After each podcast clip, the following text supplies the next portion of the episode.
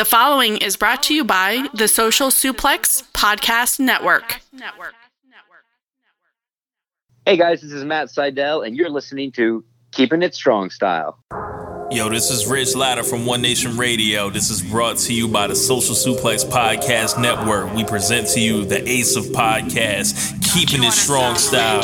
Let's go. It's the Ace of Podcasts, keeping it strong style. Covering New Japan, they ready to hold it down. Jeremy Donovan and the young boy Josh come and hit a job out and bury all the frauds. From the Tokyo Dome over to the G1. Social Suplex is the network where we can get it done. I'm a chiller and let them have it, cause this is just an intro. Keeping the strong style, six stars from the get go, boy. Yeah, from Tampa Bay to the Tokyo Dome, this is Keeping It Strong Style with your hosts, Jeremy Donovan and the young boy Joshua Smith. And thank you for listening. Welcome to Keeping It Strong Style, the Ace of podcasts on the Social Suplex Podcast Network.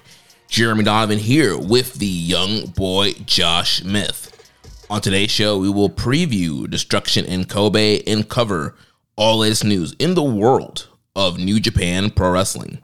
Please support our show by subscribing and following the Social Suplex Podcast Network or keeping it strong style on the podcast app of your choice and leaving a rating interview. You can also get all the network's podcasts over at socialsuplex.com. Check out our Pro Wrestling Tees store, prowrestlingtees.com slash social suplex. That's where you can get your official Keeping It Strong style t shirt. If you enjoy this podcast, please consider making a one time or monthly donation by visiting socialsuplex.com slash donate and clicking on the donate button under the Keeping It Strong style logo. This week's episode is brought to you by the NJPW EXT, the only browser extension for NJPWWorld.com.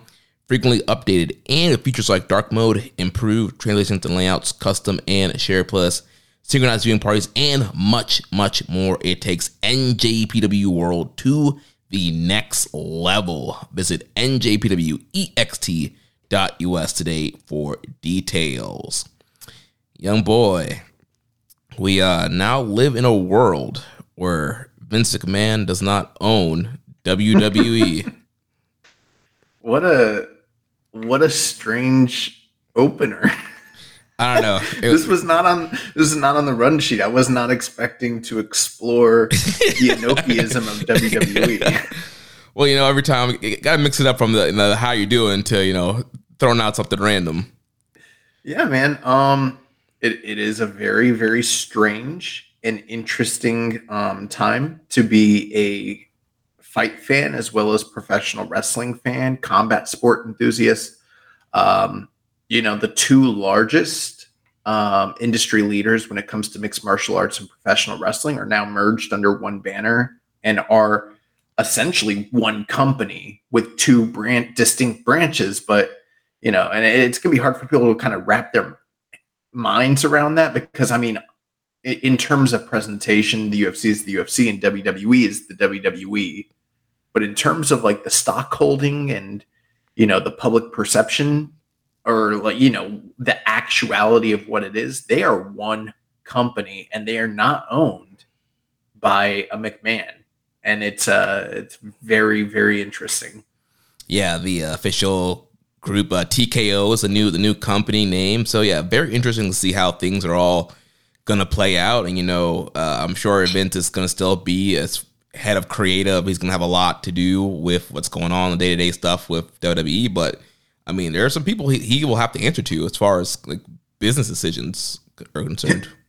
Yeah, I mean, I'm sure there's other podcasts that are going to be better at breaking down the nuances of the actual business side of things. But you know, I've long held the the theory that I'm not sure Vince is long for this company because of the fact that he essentially doesn't have final say on things. Um, I imagine that you know, um, Ari Emanuel and the rest of the management team at TKO were probably going to give him the similar same treatment that they gave to Dana White, pretty much letting him run the company with, you know, his own autonomy. But there will be those moments where this guy tries to make a decision and he gets overruled. And he's never experienced that since he was in his like early, you know, since he was in his late 20s, early 30s, he hasn't had to answer to anybody. And uh, you know, the one time that he did get told no, he exploded the board and basically you know um but we did see a situation not too long ago where uh when the pandemic first started and Dana White was making all kinds of crazy claims and was saying he was going to run uh shows out of like uh Indian reservations and stuff like that, you know, uh the the management group at Endeavor had to step in and be like, "Yo, we're getting calls from like the government. You can't do this." So I only imagine in scenarios like that, Vince will be told no. But what's going to happen when somebody tells Vince no? That's that's my question, and we don't know. Yeah, he's gonna try and fire him and be like, uh, you, you, can't- you can't do that. uh, last bit of uh, WWE news, I guess. Uh, Royal Rumble is coming to uh, our, our home here, Tampa. This coming January. I'm assuming I'm going to be attending that. I don't know. Maybe maybe I'll go. It, it's the Royal Rumble. Like I love the fucking Royal Rumble. I don't even follow WWE like that. Obviously, I watch like the pay per views. But I mean, the Royal Rumble is like my favorite event, and it's in Tropicana. It's gonna be here. You know, I'm gonna go for sure. Um, so I'm looking forward to that. But uh, you know, back to the you know TKO stuff. I just think it's really interesting that like, you know, we the the genesis of what MMA is kind of all derives from professional wrestling, and like the further back you look into the history of what MMA is, the more it becomes pro wrestling. And then the further back you look into the histories of pro wrestling, it's actually MMA. And it's like all, you know, intertwined. And now suddenly, like, Karl Gotch's and and Frank Hackenschmidt's pro wrestling is like combined with UFC. It's it's just fucking weird, you know. Inoki would be proud. you know, we're all so close to the one year anniversary of his passing. What better way to honor him than to merge pro wrestling and MMA together? the, the wrong company is doing the Inoki tribute show. Okay. If they want to bust out, you know, if they want to bust out the the octagon again and you know have some Jake Hager matches, then I'm all for it. You know, like like Fire Fire Pro style. But you know, it doesn't seem that that's the way we're going. But Yeah. the company that could do a top notch January 1st, New Year's Eve Tokyo Dome style show would be, you know, TKO. TKO. TKO is the company that should be honoring Inoki. you know, Jon Jones versus Roman Reigns. Yeah, Run it. run it. oh man. Well, I guess enough. That's all the jokes I got. Yeah. Let's uh, talk about uh, New Japan Pro Wrestling and what's going on here. We're in the middle of the Destruction Seriously, Tour. what is going on here? That's the question. Uh, so we have uh, one Road to show to talk about, and then we'll preview the big Destruction in Kobe show coming this upcoming weekend from Kobe World Hall. Uh, some big matchups on that card. Should be a really great Oh. show. um, production note: MJ does PRs coming on that episode. okay. so Nice. this is me letting you know. All right, Discord Daddy on the air for us next week. Yeah, um, they have made our lives extremely easy because they're running a lot of Road to Destruction tour shows, but they're they're not. Non-televised, baby. They're not televised, and it's making our lives a lot easier. Oh you know? man, one. just one one show. Oh man. Well, nice. let's talk about it. So we had uh, And then um, uh, before we talk about it, uh, MJ does PR did hit me up, and I was like, "Hey, will, you, you want to do the show next week?" And he was like, "Do I have to cover all these shows?" And there was like five of them, and I'm like, "Nah, like that shit's not televised." you always look at the New Japan World schedule, not the Right. NJPW1972.com schedule, because they, they put everything on there. The house shows, you know, the um, everything, everything goes on there. to be fair, I think he was looking at cage match, but Mm. yeah, everything goes on there too. yep. yeah, go to the old. Oh, bro, like when when when I was first before, like when you were gone, and I was trying to ascertain what was gonna make air and what wasn't, I was like, oh fuck, like there's so many shows. I was like, what are they going to actually air? And it's been like nothing. It's been great. yeah, I mean that stretch. I mean, I kind of left at the, at the perfect timing because there was like two shows that weren't even really like quote unquote New Japan show, like the junior. Oh, they were real. Me and Floyd, we covered the shit out of those shows. Uh, well, uh, let's talk about this uh, Road to Destruction show, officially night seven of the tour, third show uh, that aired in the tour. This was uh, September 17th from the Fukuoka Island City Forum, had an attendance of 1,256. Show opened up. We had Hiromu Takahashi defeating Yuto Nakashima. And man, like you I were saying, some empty seats. I yeah. was thinking, should they start running smaller venues? they do some of those uh, buy one get one deals. Yeah. um, yeah. This is your typical, you know, established guy versus young lion match. Like you mentioned last week, man. Yuto is really uh, packing on that size. Bro, he's gotten bigger in like a week. I don't know if it's the chanko or what the deal is, but like they're beefing that boy up. He um this was one of his first like major tests as a young lion against a, a top-notch single star in New Japan. Granted, it is a uh, you know the ace of the junior division, but still a very stiff test. The current reigning champion. I thought Nakashima looked pretty good. Um, he took a hellacious um, suplex on the outside that I thought was stiff as fuck. Mm-hmm. Um, at one point, he did get the upper hand and uh, put uh, Hiromu in the Boston Crab. And when Hiromu almost made it to the ropes, he he dragged him back, and then he did. I don't know what this variation is called, but like Samoa Joe does it, a few others, where and I think even um at one point O-Khan was doing a version of this, but it's basically it's not your your it's where you grab the thighs. Right. It's like the uh, the Tenzan style uh, Boston Crab. That's a good. That's a good way to put it. The Tenzan style. He did a Tenzan style modification of the, the Boston Crab. If he's done that before, I don't recall it. It felt like that was him taking a small, unsung step as a young lion. You know, to add a, a little wrinkle to his game. You know, throughout time, these things happen. Guys get a little bit of a uh, a personalization for a move, and like only the real sickos like us notice it. right? Yeah. Well, he probably Tenzan maybe probably his like main like senpai in the dojo maybe, and that's kind of maybe a way to kind of honor him or kind of take a little bit from uh, Tenzan. Well, I noticed that when he put that on Hiromu, Hiromu got to the ropes immediately, so they were almost kind of like selling it like it was a pretty devastating thing. Obviously, uh, we did not get English commentary for this show. I did notice though that the uh, the produce show from the um, the Blue Justice show that we covered last week did uh, get video on demand English uh, afterwards. I actually haven't watched. I'm not going to rewatch it, so I don't know if it was Chris doing it or if it was Kevin.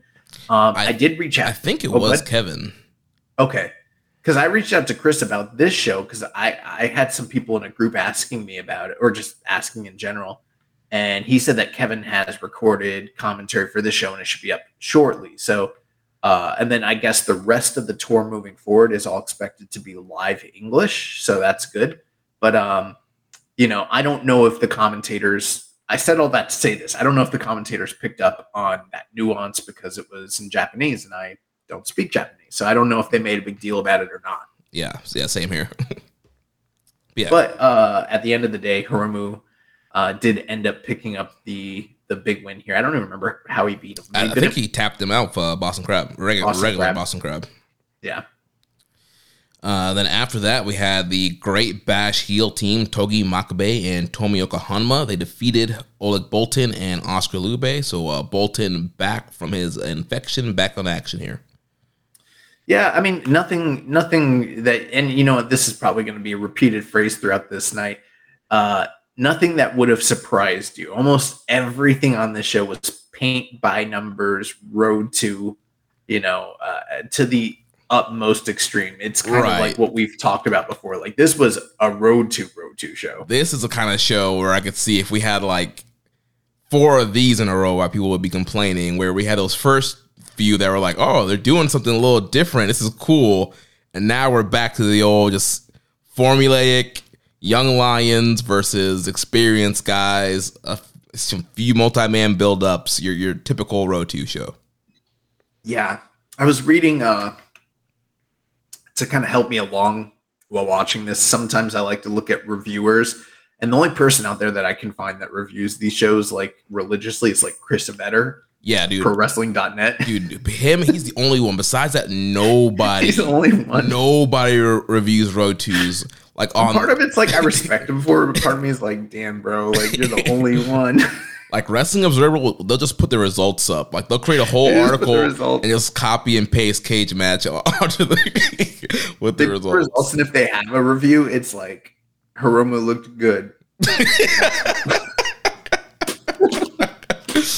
Boltin's back. But uh, I was reading his review, and he was like, I don't know why the fuck they got these youngsters in there with Great Bash Heel. How's this helping them?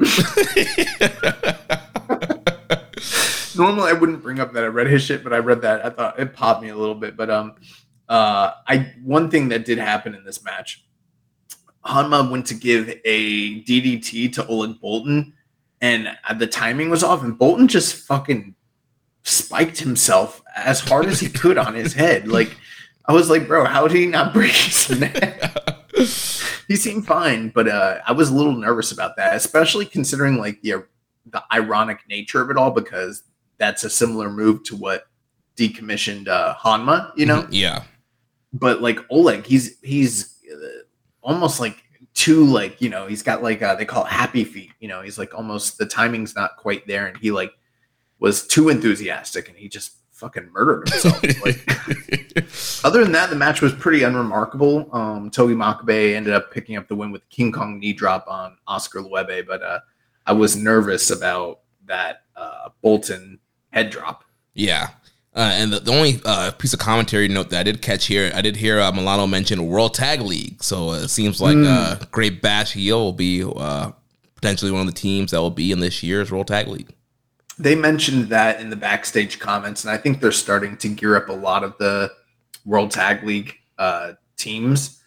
Um, possibly Oleg Boltin and Oskar Leube could be a young lion team that takes all the losses. Yeah, that's true.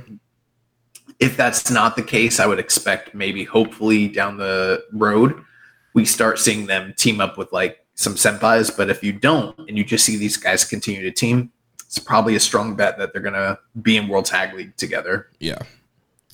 So after that, we had Toru Yano and Yo teaming up with Hiroshi Tanahashi to defeat Ryusuke Taguchi, Satoshi Kojima, and Tiger Mask. Nine minutes and two seconds.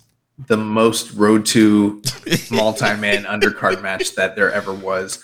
Um, it is funny again, World Tag League.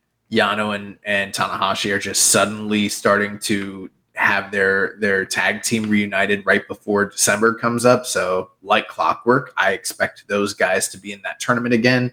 And you know, it, it was fun the first time, but it also it's very much a a place where you just know like unless they set some sort of big angle up during that tournament, like Tanahashi is kind of just on coast mode, you know, like I don't know what his Tokyo Dome looks like this year, but whatever it is, it's not going to be set up through him teaming all through December and November with uh Yano.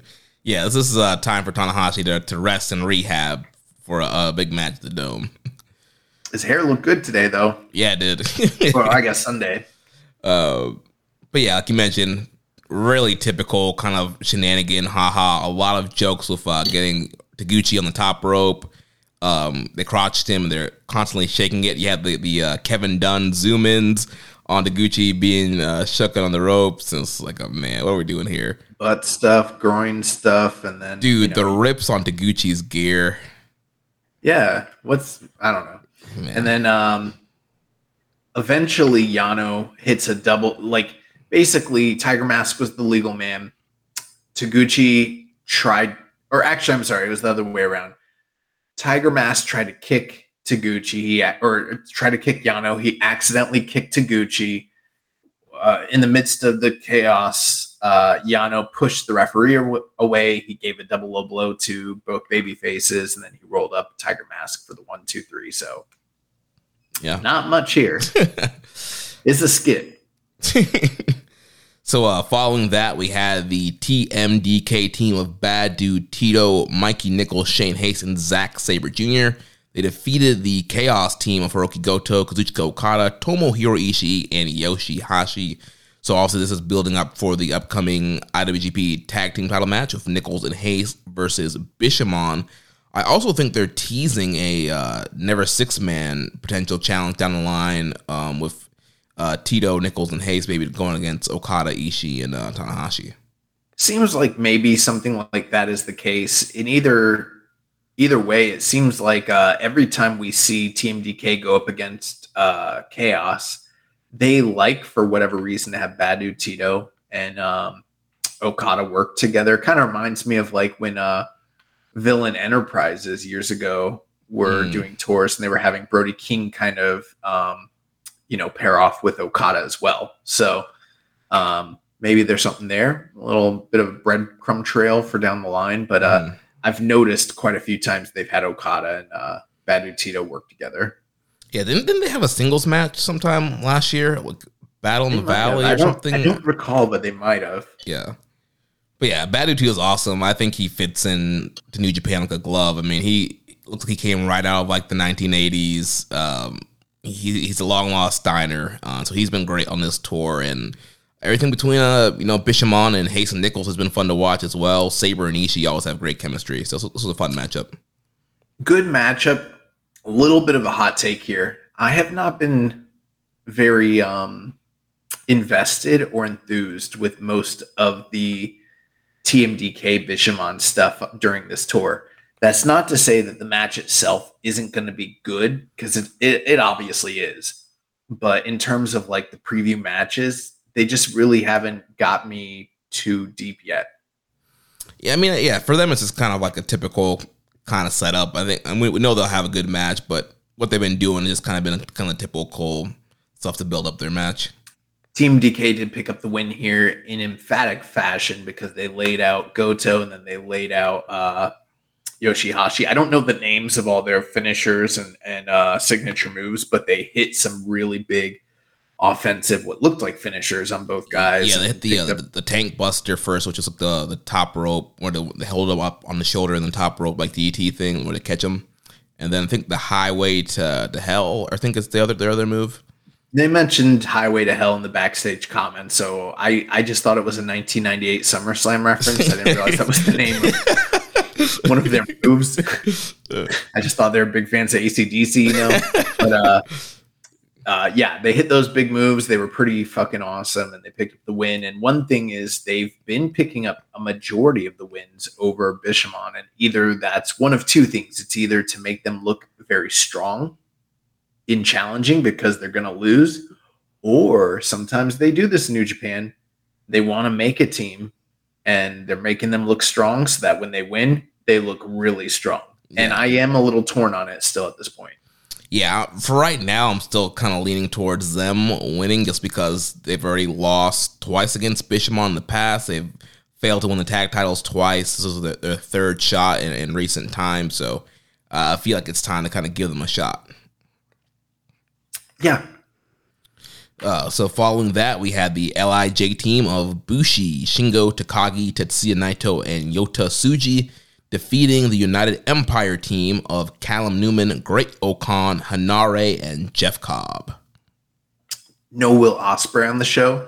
Um, he was busy on the same day wrestling Naomichi Marufuji over in Pro Wrestling Noah at Korakuen Hall, so he couldn't be bothered to show up in Fukuoka. But um, no, they kind of continued the feud between these guys. I thought this was one of the better matches of the show.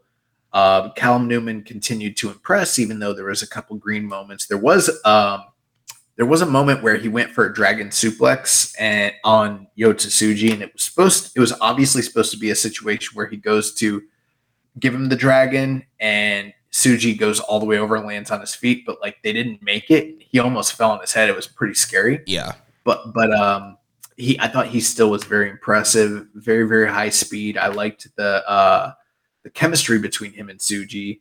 And you know, we still continued to have interactions with Shingo and um Great-O-Khan, which you know plays into their singles upcoming match, and there's this sort of underlying story where uh, Great-O-Khan had offered a T-shirt from the United Empire to Shingo, was trying to get him to join the United Empire. Yeah.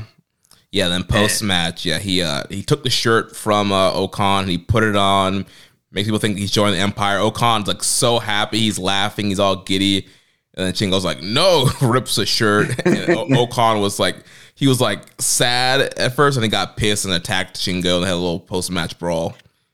Yeah, I, I dove a little bit. I, I perused through the backstage comments, and I I love when we get the translations for the Japanese commentary because obviously we don't speak Japanese, so I don't know what they're saying. But anytime I see the the actual like uh translations, I always think like we're missing out for sure. Yeah. But they're like they're like uh O-Khan will not stand for this disrespect. Disrespect like I believe not his be heart tolerated. is broken. oh man. and O-Khan was crying and he's like, I won't stand for this. well, it was even more funny. is because like Lij won, and then puts a shirt on. It's like, why would he want to join the losers? yeah, it didn't it didn't make a lot of sense. But whatever. Um the match was fine. You know, everyone worked well together. Um there is the thing that's ongoing between Naito and Jeff Cobb. Naito continued to escalate the issue with him not having obtained a contract to defend. So we mentioned last week how he was bringing out a handwritten contract. Well, this week he upped the ante and brought out a not a briefcase, but a replacement for the briefcase. It was basically like one of those taupe bags, yeah, like the recyclable taupe bags that you see for like when you're like grocery shopping be- and stuff. yeah, when you're grocery shopping, you're trying to be like uh you know, environmentally minded. So you bring like the recyclable bag. Like he brought one of those and then just wrote in, you know, Japanese or kanji or whatever. Um, I don't know what it said, but essentially it, it probably denoted the match that's upcoming between him and Cobb. And that's his replacement for the briefcase is a taupe the tote bag. a tote bag, yeah. Um, which was hilarious. And I saw in the backstage comments, he's like, "Yeah, I reached out to the IWGP. They have not commented yet or given me a, an, an answer back as to the legality of this letter or this, uh, you know, carrying case." Dude, Naito's a clown. And you know, like Cobb's trying to clown him and do his pose and get under his skin, but like, you know, Naito's still on the uh, Tranquilo grift. You know, we all know it's a grift, but he's still doing it. Yeah. He's unbothered, and uh, yeah, So, uh, following that, we had the second match in the best of seven series between Strong Style and Team Nagata. And Strong Style picked up the win here, defeating Wato, Umino, and Nagata. yeah. If you're cherry picking, I'd say this is probably the only match of note that's worth actually checking out on the show. I thought it probably was the best match of the evening. Um, I I thought it was, in my opinion, a few levels below the the first match in the series Yeah. because this kind of was, even though it was good, it was still a paint by numbers you know, six man tag team match. There, what, like, for instance, in the first match, we had that kind of prolonged story arc that revolved around Nagata. And I thought we were going to get something akin to that here. But instead, we kind of just got the a continuation of what we'd seen previously. It was, you know, very much Wato mostly interacting with Desperado, and then, you know, the new generation Musketeers facing off, and then the third generation dads, you know, going at it. And that's fine.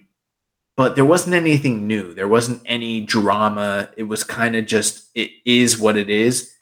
And I guess where the story really picked up is at the tail end.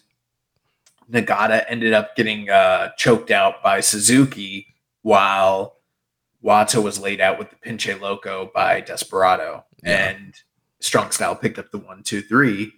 But there wasn't there wasn't like that deep drama that you could really sink your teeth into during the match. It, it was good. It was definitely a level above everything else that we'd seen on the show, but it was still fairly mid compared to what we saw in the first match. Yeah, I mean, this match was only 12 minutes, 37 seconds compared to like the 30 minute draw. And like you said, like this match, it was almost like they were kind of trying to build up like three singles matches because like they kept those guys like so paired off throughout the mm. match. It was pretty much always Nagata, Suzuki, like you mentioned, and then Despy and Wato and um, Narita and Umino. They had a lot of great sequences between those guys. And so they really kind of kept those guys all kind of paired off. And it was kind of, like you mentioned, more of a traditional kind of road to six man style matchup where it seems like they're trying to build something up, but they're actually in the middle of a program. So there wasn't a ton of heat here.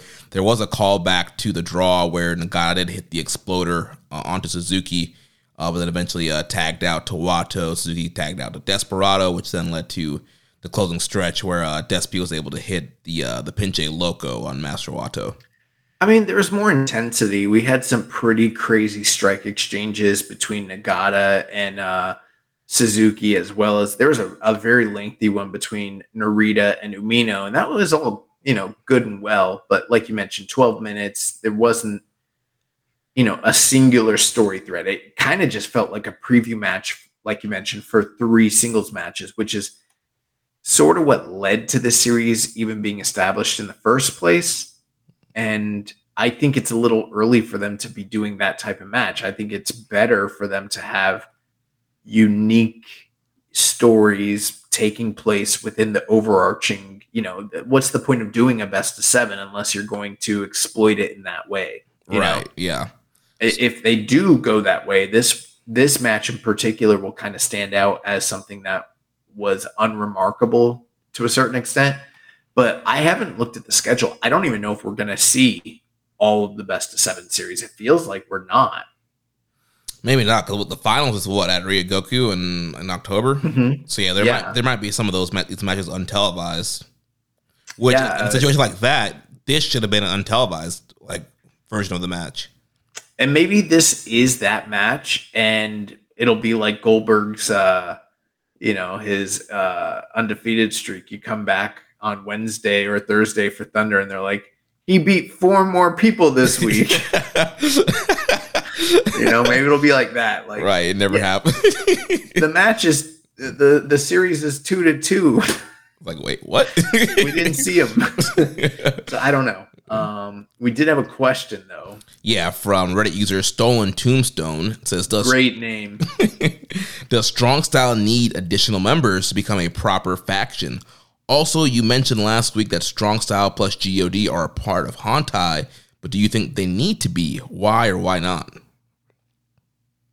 Uh, yeah, I mean, if they're going to be a faction, they probably shouldn't just be a trio. They probably need at least a member more. They need just four guys. Just four guys.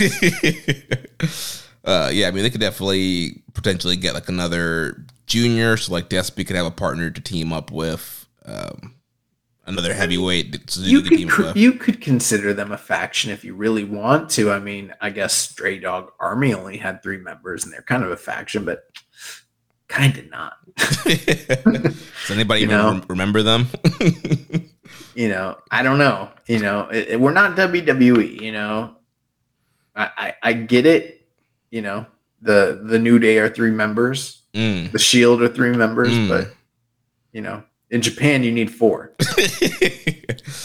um, and then as far as his question about Hontai, I mean, essentially, pretty much if you're a Bay face and you're you're not in Bullet Club, you're, you're essentially Hontai, for the exception of like Chaos, which is kind of mixed with Hontai now.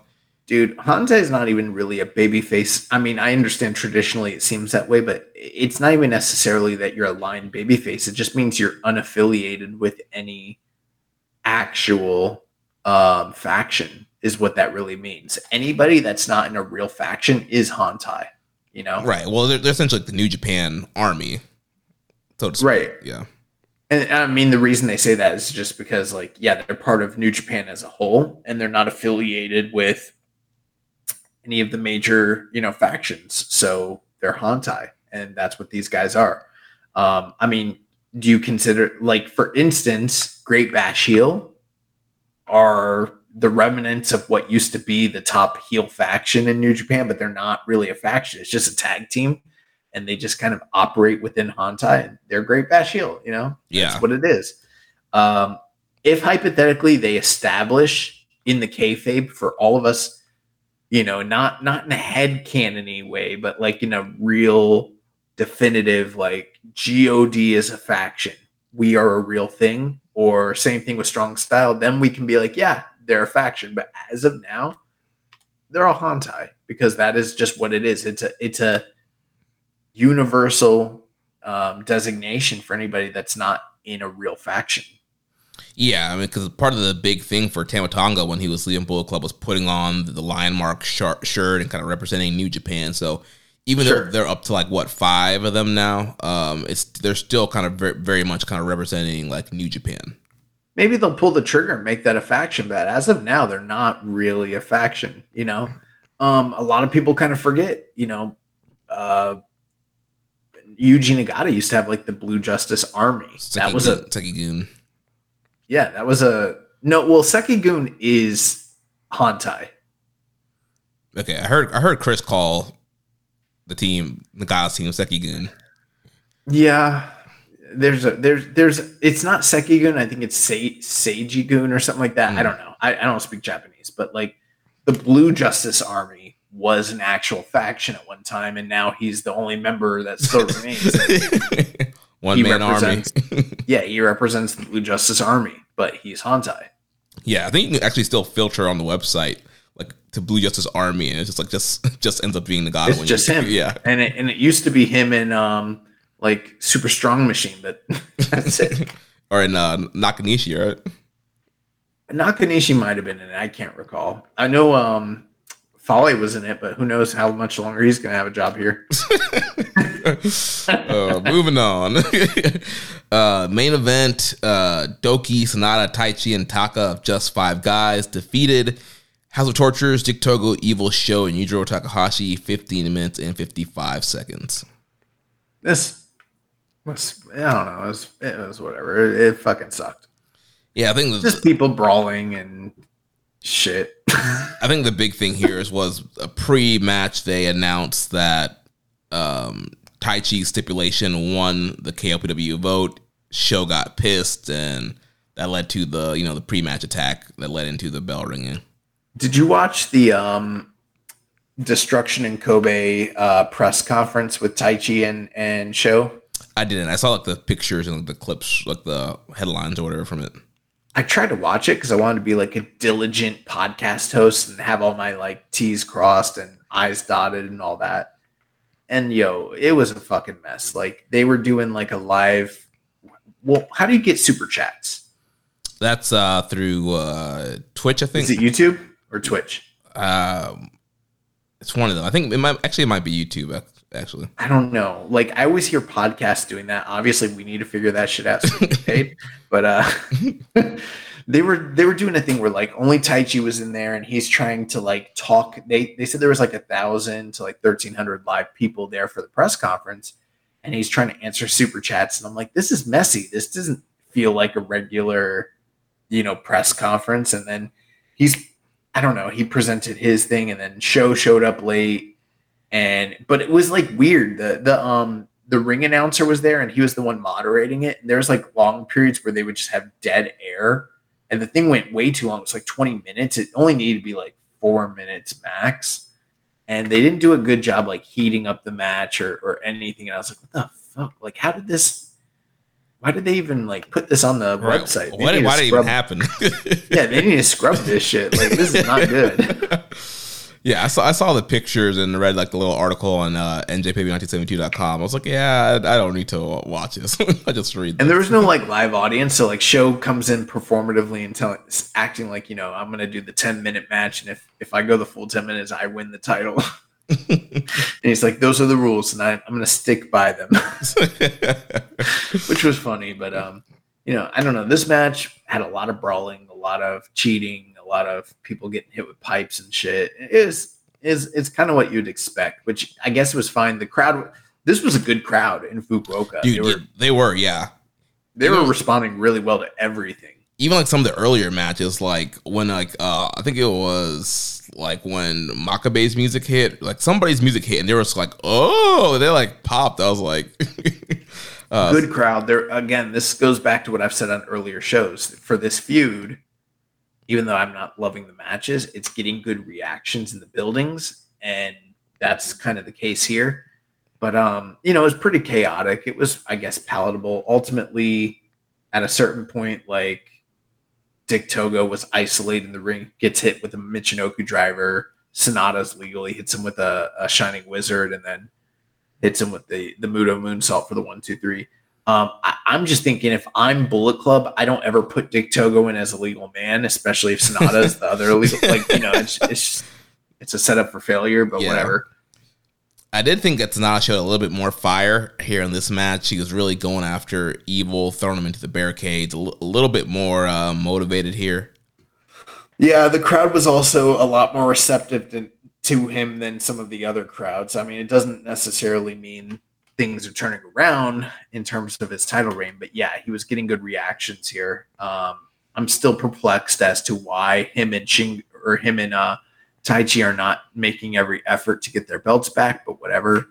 Uh, they did brawl post match and cut a big promo. The crowd was into it, but uh, you know, to me, watching this, it, everything about it just screams not main event program. Yeah, this is this is mid card stuff.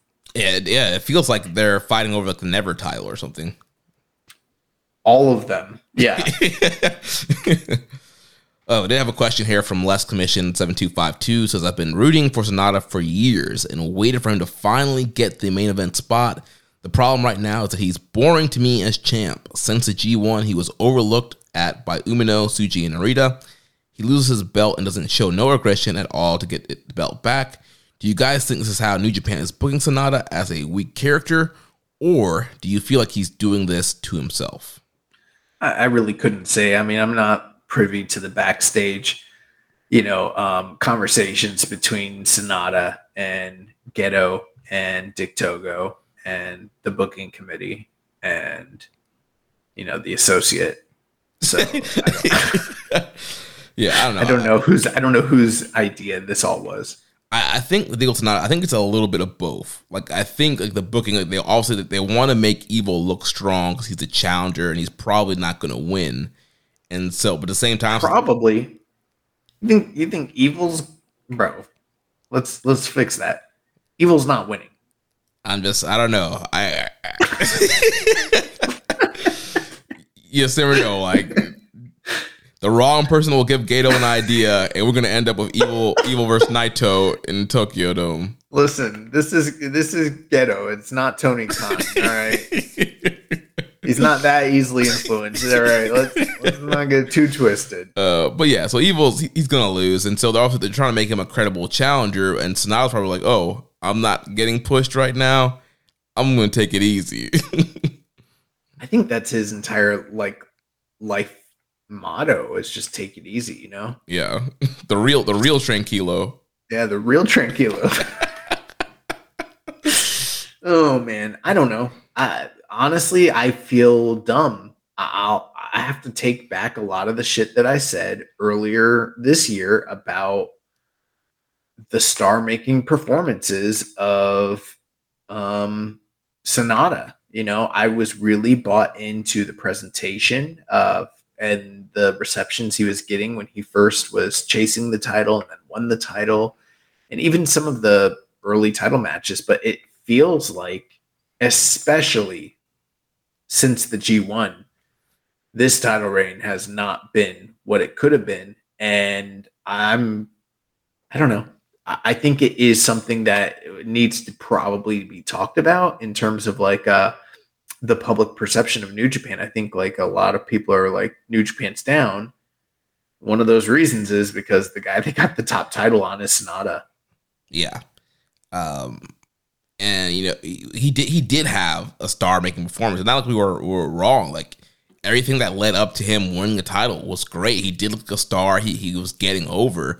But I think part of the problem, besides his performance, is there's just a lot other, a lot more, more interesting people to be excited about in New Japan. Like I want to see what's gonna happen with Tsuji. Like what's going on with Umino. Like there's all these other guys that are being built up. Obviously, you have Will Ospreay. Uh, there's so many great guys and that are heating up and are more interested in than he is.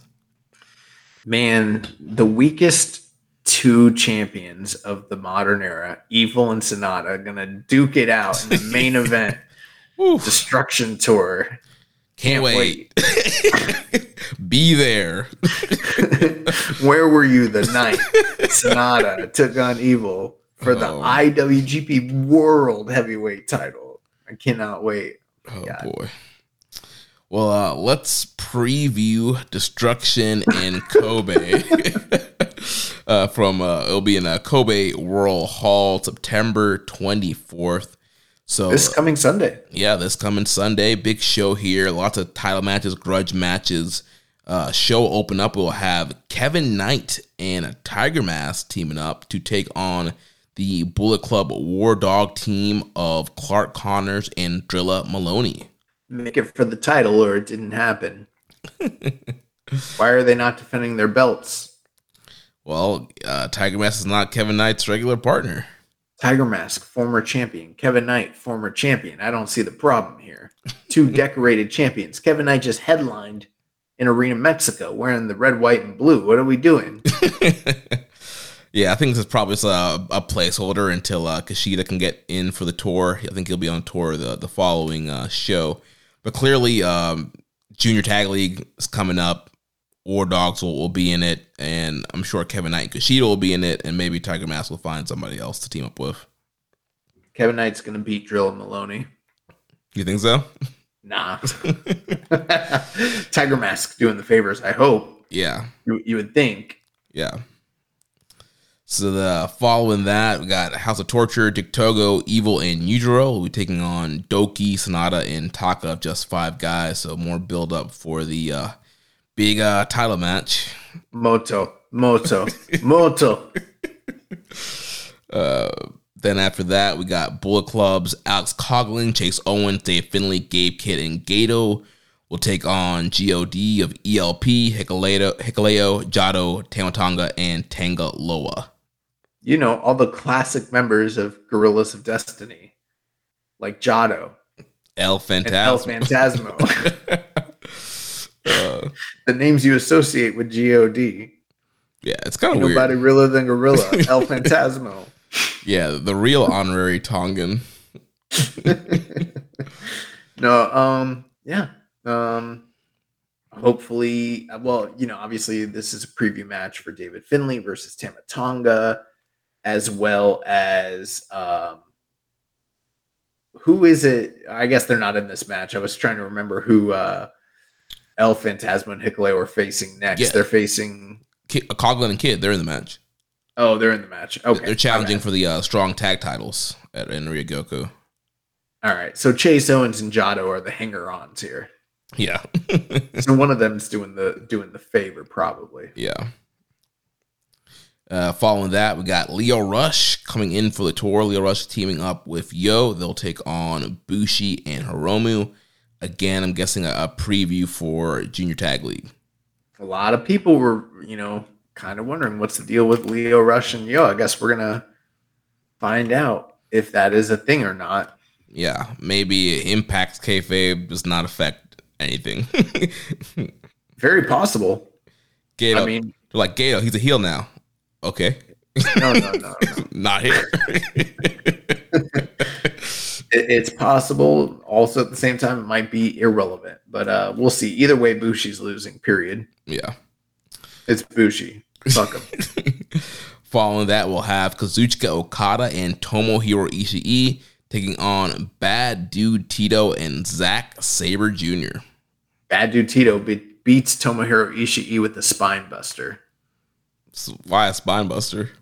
because the spine buster rules. nah, he needs to hit a, a Steiner screwdriver. Nah, that's uh, bro. Come on, it's too flashy. We don't need all the we don't need all that choreographed shit in wrestling. We need go back to the basics. Arn Anderson, the Carolinas, the spine buster. Go back to the basics. Grab a hole. Grab a hold. Uh, this should be a, a pretty fun tag match, though.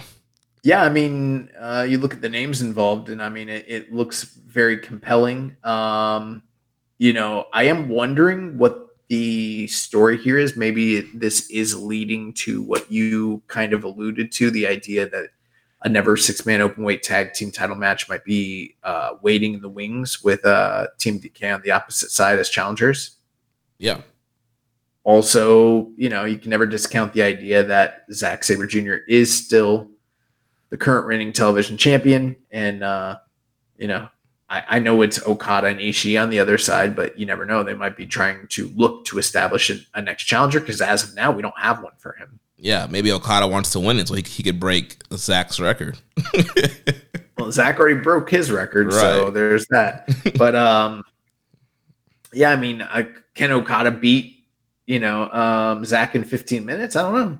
Yeah, that that would be interesting. That would be interesting. An Okada like title run where all his matches have to be 15 minutes it'd be kind of interesting, but then it's like, what's the fucking point of this title? It's supposed to be for the young dudes. You got Ishii and Okada's the next challengers. Like, what? What? The fuck? Whatever. Uh, next matchup, we got the provisional KOPW title on the line. The champion Taichi will defend against Sho in uh, Taichi's rules, which on the poll where um, all seconds will be handcuffed in the match. So in this bout, there will be no time limit and the members of House of Torture will be handcuffed to the members of Just Five Guys, with Evil being cuffed to Sanada, Yujiro being cuffed to Douki, and Dick Togo being cuffed to Taka Michinoku. So you're saying there's no time limit? Mm-hmm. So hypothetically, this match could go on forever. that sounds like such a nightmare. Oh my god. Um, now, House of Torture, it's just those four members, right? Or is there five guys in House of Torture? I can't recall. They're, they're just four guys. Okay. It's Dick Togo, Sho, mm-hmm. Evil, and Yujiro. That's it? Yeah. Okay. But there are only. Who are we missing? Because obviously Kanemaru is hurt, so he's out. So who's not like that, handcuffed? That's the only person that's missing. It's Kanemaru. Okay, so we still have the other three members of Just Five. I'm terrible at math. Yeah, so yeah, you have so Kanemaru's out, so you have the three other three guys, and then Taichi's wrestling. Okay, so we're covered. I, yeah. I'm like worried about like a fifth House of Torture guy that's not handcuffed. That's well, maybe maybe they introduce a new member. I hope not.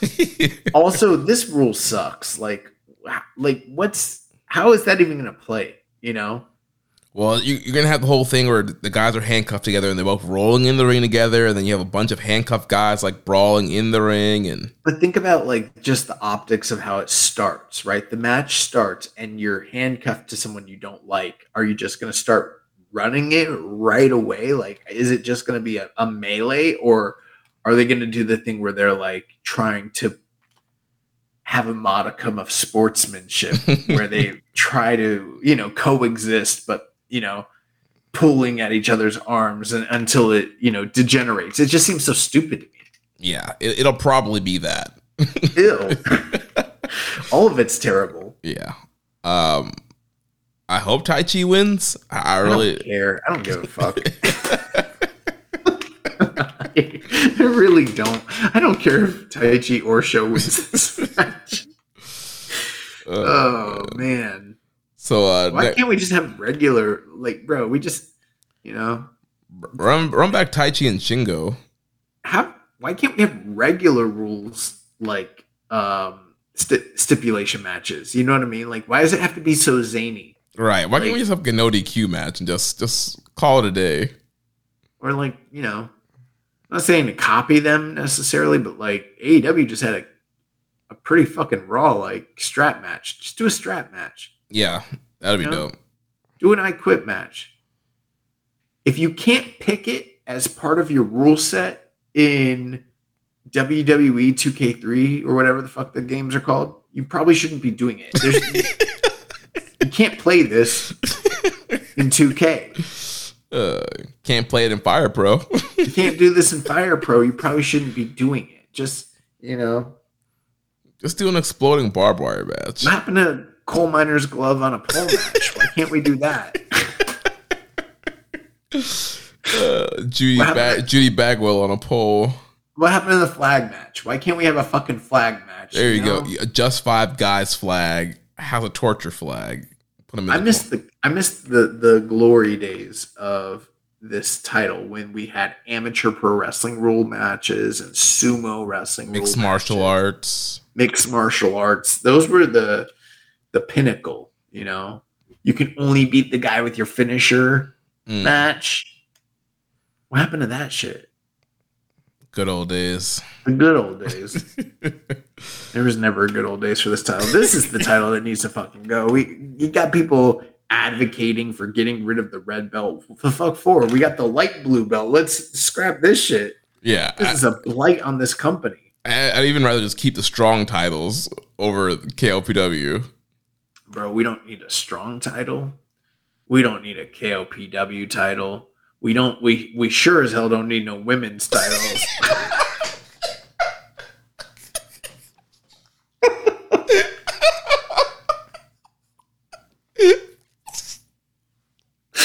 the fuck are we doing? This is not the New Japan I signed up for in 2016 to cover this promotion.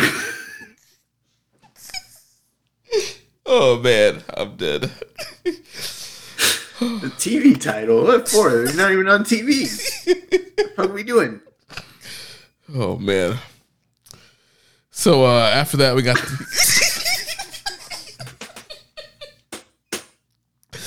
uh IWGP tag team title match. Uh Bishop With that being said, I think Taichi retains. Oh man. Uh uh Bishamon uh, defending the titles against uh Mikey Nichols and Shane Haste. You know, I did think originally that TMDK was going to retain, but my alarm bells are going off way too much with the fact that they've uh, won almost the entirety of the feud leading up to this. Granted, they have had a lot of title shots and they have failed at each juncture. I feel like they're going to lose here. Um, I hope they don't. I'd be glad if they won. But I kind of get this weird feeling that like we're going to get the new champions coming out of Wrestle Kingdom, like out of World Tag League and Wrestle Kingdom. Yeah, maybe. I don't know. I'm kind of feeling they might try to do like another like Bishamon story to, to run World Tag League and kind of make them one of the focal points. Like if they're not the champions, their their whole quest to kind of win World Tag League again. I think that the hundredth. This is just my new feeling, and I could be completely wrong and completely off base, but this is just where I feel like we're going. Kind of doing a little bit of like a, you know, reading the tea leaves. I think one of the tag teams that will come eventually arrive at World Tag League is going to be Shingo Takagi and Yota Tsuji. And they they're going to win World Tag League and challenge Bishamon and be the new the hundredth champions come Wrestle Kingdom. Because I don't really know what they're going to do with those guys for the for the rest of the year. You know, I don't think Yota Tsuji is. Well, I guess I'm spoiling the, the preview, but I don't think Yota Tsuji is beating Will Ospreay here. Yeah. He's gonna, he's going to need something to do. Those are two top guys that have nothing to do between now and, and Wrestle Kingdom. You put them in World Tag League. I think they're winning the shit. I think they're going to be the next champions. They should be. I mean, they, they would be, I think, heavy favorites in that tournament, and I think them versus Bishamon would be a great uh, Tokyo Dome tag match. I agree. So uh, I'm I'm gonna go with uh, TMDK. Uh, I think I'm gonna go with them winning, and then maybe you, you do some kind of three way at the Tokyo Dome, and you do them defending against Bishamon and um, Tsuji and, and Shingo. But we'll see what happens. You, you could be right here. Yeah, I mean, I, I I'm not even necessarily saying I'm right. You could even still have TMDK win, and then you still have a story to set up whoever it is at World Tag League to be the next champion. You know, challengers from Right. Wrestle Kingdom. And the, and there's still power struggle in November before Tag League, so you could have one more title defense, tag title defense before World Tag League. this is the first match though that we've previewed on this show that I'm like, this is going to be awesome. Yeah. So So uh next after that, we're gonna have a, a grudge matchup here, special singles match: Shingo Takagi versus the Great O-Khan. Yeah, I mean, um, we we've seen them wrestle before. I don't know if I've necessarily loved the matches that they've had, but um, they have a, they have a, a stage and opportunity to go out there and really deliver. So I hope they do. Uh, in either case, I'm I don't know. I like I want Shingo to win because I'm a bigger fan of Shingo, and I just Mhm. haven't seen. You know, I, I like Great O-Khan, but you know, I'm tired of having the discussion. When is he going to take the step up and become the guy that people think he's projected to be? And until I see something more, I'm just not going to really engage in that kind of conversation anymore. Really. Yeah, I'm kind of the same boat with you. Definitely a, a bigger fan of Shingo. Shingo is a two and zero against uh, Great O-Khan in their previous matchups. Um, and, and, you know the build has kind of been all right, um, but I kind of want to see Shingo doing something a little bit more important. Uh, but yeah, with O-Khan, like I feel like both guys are kind of at a crossroad right now. I feel like both Right. guys kind of need this win. Um, but I, I would rather see Shingo win and be elevated to potentially have some kind of big singles match before World Tag League. Well, you know, in a situation like this, usually the winner would be a de facto title challenger. Maybe you do something like that where you have Shingo win this match and be the next challenger for Sanada's title to kind of round out the whole he beat everybody from his past from LIJ before he finally takes on Sonata. Uh, Maybe that's takes on Naito. Or I'm sorry, before he takes on Naito, yeah. Yeah, I think that would make sense. Yeah, you definitely could do Shingo versus Sanada at Power Struggle. I think that would be a great uh, main event. Um, so yeah, we're gonna go with Shingo winning hopefully to set that match up. So then after that will be uh, Tetsuya Naito versus Jeff Cobb for the contract slash tote slash I guess main event at Wrestle Kingdom. Yeah, I mean the match should be good. They've they've had good matches in the past with one another. They've got a lot of chemistry. Um, but ultimately, like we know where this is heading. Um, so there's not a lot of drama there. Uh, unless, you know, they pull some sort of crazy curveball and have, you know, Jeff Cobb win. But I'm just I'm I'm not expecting it whatsoever. I, I think uh Naito wins here easily. Yeah, I think it's definitely an easy defense for Naito. Um, should be a good matchup here, but yeah, Naito will, get the win here and obviously continue his path to the Tokyo Dome. So then that takes us to the big main event here for the IWGP US slash UK heavyweight title. The champion Will Ospreay will defend against the Gene Blast Yota Tsuji. This is the the match really that uh, the show looks good. I mean, I'm I'm sure Naito and Cobb is going to be very good. Um, Shingo and Great-O-Khan, that's a, a special singles match, and we've got the big IWGP Tag Team Title match. But realistically, this match here is levels above everything else on the show in terms of quality potential, stakes, fan interest, uh, the build up, everything ar- around it. And I'm really, really, really looking forward to this one. I don't expect Tsuji to win, but stranger things have happened in this company. hmm And with the speculation that Will Ospreay might potentially be on his way out from the company, it begs the question do you keep that title on him all the way through to Wrestle Kingdom until he's potentially leaving? Do you think that that's a, a more marketable approach? uh, Which is something that they did with Kenny Omega on his way out. He dropped the belt at Wrestle Kingdom to Tanahashi they could be setting something like that up similarly. Or you might kind of feel, and they've sort of alluded to this in the build, They keep mentioning that Will, his stature in, in the industry and how he's viewed right now is maybe above the title itself. And if that's the case, maybe maybe they're kind of uh, spoiling their hand and letting us know like we don't need him to carry this belt all the way to January. We can do a, a, a dream match at the Tokyo Dome and move on and, and put the title on Yota Tsuji. Surrounding all of that is the, you know, the discourse around the UK slash US belt and the IC belt and the world title and everything that is kind of being spun by uh, Yota Tsuji in his uh, comments. I don't know if you've seen any of those videos. Yeah. So yeah, they could definitely yeah use this kind of elevate to bring back the IC title with this whole US UK thing.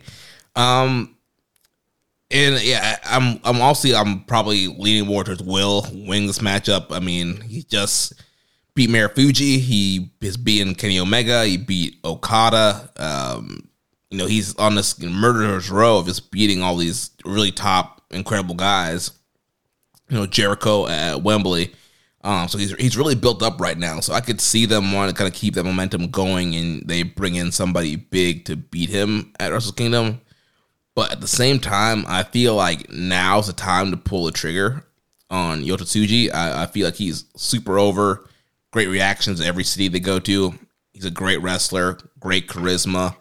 Uh, I feel like he's it's kind of one of the things where New Japan kind of they do this sometimes where they, they wait too long to pull a trigger on a young guy. They kind of they want him to kind of pay his dues and they go through it, go through your World Tag League and do that. Like no, like put the belt, give this man the U.S. belt, and like have him kill it. Like I think it would be a great like shocking system for Tsuji to win a title like this and then have some great defenses.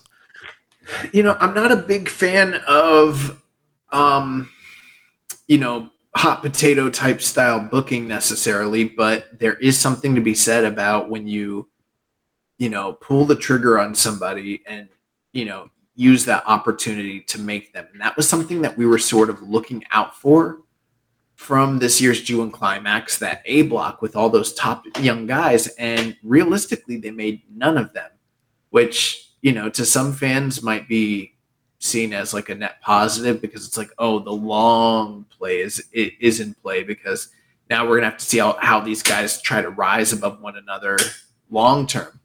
But realistically, when nobody gets over, nobody gets over. And that's kind of where we're at with Yota Tsuji. And you've heard a lot of like pundits and talking heads say that they should have already pulled the trigger and put the title on him back at uh, Dominion when he challenged uh, against Sanada. Um, I, am not necessarily in that camp, but I do think it would be extremely interesting and entertaining to go ahead and put the title on him we saw what it did for Jay White when they decided to put the the red belt on Jay White over Kenny Omega, and that was essentially the thing that made Jay from you know not necessarily day one, but like day two, essentially. Yeah. Um, and they could do something similar, sim- similarly here. And one of the things that um, I heard Tsuji say, I, I watched the. Did you watch that video that they put on YouTube? Yeah you know, and one thing he mentioned, he's like, you know, I'm the same age as Will Ospreay. He's like, I don't even see this as like a changing of the guard. I see him as my peer, even though like when I first started, he was already at the top of the company. Like I'm here to kind of like show him like I'm his contemporary. Yeah. And um, he had some pretty telling comments where he was like, you know, uh, he's one of the best wrestlers out there. Look at the way he wrestles, but look at the way he talks. And he started kind, kind of questioning his sense of self-worth and his sense of self-belief. And he was like you know uh, he's like you look at the the aces of this company and view the way that they talk about themselves and then you view the way that will Ospreay talks about himself. He's like will's going around saying i beat this many guys in this many days. Oi oi this is who i am blah blah blah. And he's like i never heard tanahashi or okada ever talk about the guys they beat. Ever. Mm. They didn't have to reassure themselves about who the fuck they were. Right. And like again, it's unearned, but Tsuji has this aura about him that like he's done nothing in kayfabe to earn it, but he just knows who the fuck he is. Right, dude. His his aura, the charisma, the way he carries himself in the mm-hmm. ring, the way he's just organically gotten over. Like there's just so many attributes and qualities that makes him a star. And uh, if I'm Gedo, I should I should evaluate that and be like, all right, this guy's getting over. His promos are great. His presence is great. Looks like a star. Wrestles like a star. Like I, I got to push this guy. Yeah, and you know, I do think that there could be potentially money in keeping Ospreay as champion and letting him carry all the way to January. And who knows? Maybe he's not going anywhere, but I'm kind of just operating under the assumption right now that this guy's got one foot out the door and he's leaving after January 4th. That's sort of what the the the the chit chat is, if you understand. The tea leaves. The, yeah. And so I am wondering if he's the big fish, who's going to reel him in? What what is that match that you can do? I know that there's probably some people listening and thinking like, well, you know, the match you probably wanted to do is him and o- Omega again at the Tokyo Dome. But remember that part of that story was like, if I can't overcome Omega by the end of the year, I'm going to leave. Well, he already overcame him. You know, he did that Forbidden Door. Right. Um, and if he's carrying the belt into the Tokyo Dome, what good would it do to have him drop the title to Kenny before he leaves the company?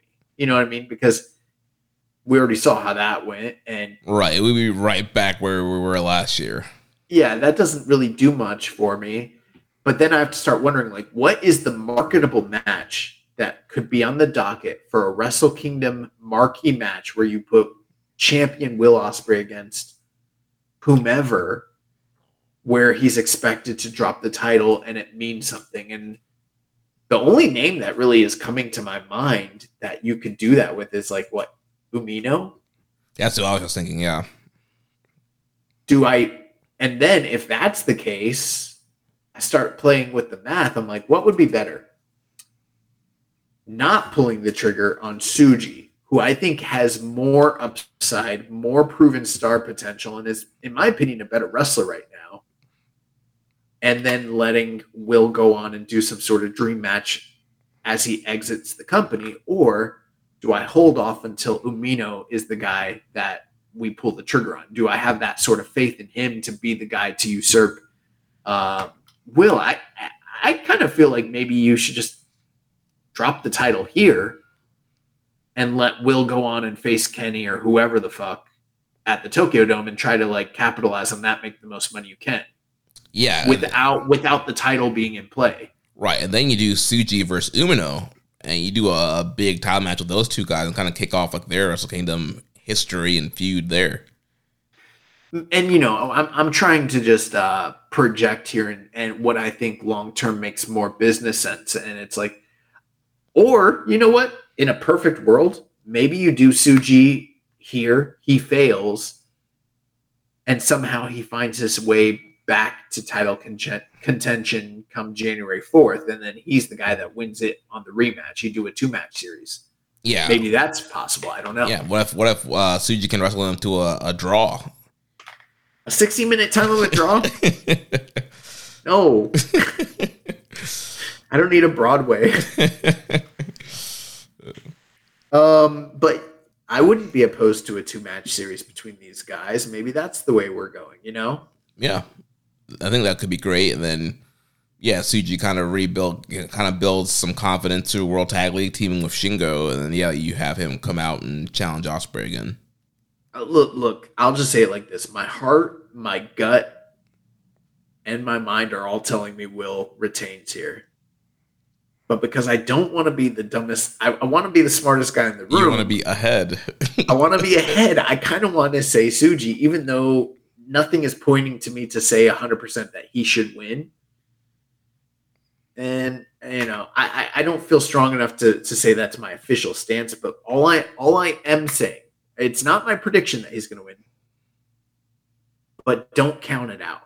right. Don't be surprised if he does win. Don't be surprised if he wins the title here. As crazy as that sounds. Yeah. Because again, think and then the other thing too, think about it. Like Tsuji failed with Sanada. He failed in the G1. Do you want you know, if you're the booker and you see an upside in this guy, do you want him to fail here again? You know, it, it is the is what you're trying to do just like for him to have a really great match with Ospreay so he can be made quote unquote in losing and his uh profile he gets the rub from working with a better guy and having a great match or do I want one of my my young guys to beat Will before he walks out of this place? I, I think they might be smart to have him win here.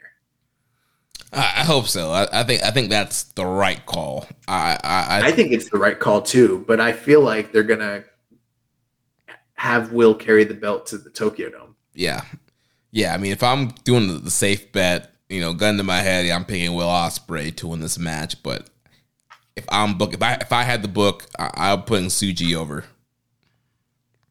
Uh, we did have a question here from Reddit user Stone Tombstone. Says Josh mentioned last week that Tsuji is a big boy. That said, I often see New Japan fans describe Tsuji as being this surprisingly agile but towering heavyweight, implying he's one of the bigger men on the roster. But then you look up his stats, and he's only six feet tall and 227 pounds. That's like 1999 2000's ECW Jerry Lynn, who was among the smaller top guys in all of wrestling. In fact, Umino is pretty much the same size exactly. So, what do you think gives everyone this impression? Well, um, a couple things. I don't think Jerry Lynn is six foot. I think he's like billed as five eleven, Mm-hmm. and not actually five eleven. Um, in fact, I'll I'll just say this: like I've stood, I'm six two, and I've stood next to Jerry Lynn, and he's not he's not six foot. He's not close to six foot. Um, uh, with aside from that, though, yeah, six foot isn't necessarily like the biggest proportion person in the world, you know, but you know, it's not all about his height. It also is about his proportions and his build. And he's a stocky, broad motherfucker. You know yeah, what I mean? Yeah. And you don't see too many guys with his build and physique doing the sorts of things that he does. So I think that's kind of what we mean. Um, and I think he is bigger than who do you say, Umino? Yeah. I, I, don't think Umino is the same size as him exactly. I think that they can be similarly similar heights and similar weights, but like he's not big the way Umino. Umino's or I'm sorry, uh Tsuji's big. Yeah, I mean, you just look at his his, his torso, his body, like his proportions, like you mentioned. Obviously, Umino's jacked. Like he has a, a ton of muscle, but it's like the way Tsuji um, is built. He's just a bigger guy with that with that frame. And plus, two, it's in Japan. Like the the, That's the thing. It's in Japan. like, the guys there are a little bit smaller than to like the to Western wrestling. especially domestic stars. So I mean that's another thing too is like uh you know, you look at like Okada or like Jake Lee and they're like really big for domestic Japanese professional wrestlers. There's not many guys their size, you know, in the craft. Similar like Tsuji similar to that in a certain respect, you know. Mm-hmm. Yeah. All right. Well, that's gonna wrap up our preview for Destruction in Kobe. Uh, Josh, take us to the news. Yeah, so we got a few news items here. The IWGP UK champ Will Ospreay made his New Japan Noah debut this past weekend at Marufuji, uh, Naomichi Marufuji's 25th anniversary show, and he defeated Naomichi Marufuji in the main event. We had a question here. Rambo and Slam Pig said, "What are your thoughts on Will Ospreay versus Naomichi Marufuji?" It is pretty amazing to see the run Will's been on against top opponents from a variety of promotions. I have a hard time seeing anyone else catching him for wrestler of the year. Well, if you ask PWI, he's not even in the top ten. So if you ask the clearly, PWI, there's just several people. Tetsuya Naito's not even in the fucking top 500 wrestlers of the, of, in the world. Masha Slamovich is better than Tetsuya Naito. Maybe you know, bring her over. Yeah, Uh, we got women's titles now. Yeah. Um, I haven't got a chance to, to watch this match yet. I've seen a lot of clips and gifs from the match, and uh, it look, looks pretty awesome. I've heard people give it rave reviews. I know it was like uh, super high rated on Cage Match. Uh, so yeah, I'm looking forward to checking it out. I did watch this match. Spoiler alert, it is my excursion match of the week recommendation. So Jeremy has to watch it whether he whether he wants to or not. but um yeah, I thought the match was fantastic. I mean, um I thought him and, and Marufuji did a lot of really cool, unique stuff. This is probably one of the best Marufuji matches, like singles matches in a long time. It was very special, had an incredible atmosphere and environment. Um, just, you know, I, I, I don't want to overblow it and say like it's the best match of the year or like a match of the year contender, but it was pretty fucking awesome. And uh, I'm excited to uh, get Jeremy's, you know, takes and opinions on it you know, I feel like that's that'll be a little more definitive uh, next week. But Where are you going on snowflakes on it? I don't know, I'm like probably four and a half. Okay. which is very, very, very good. I mean, it's a, uh, like he mentioned, Will.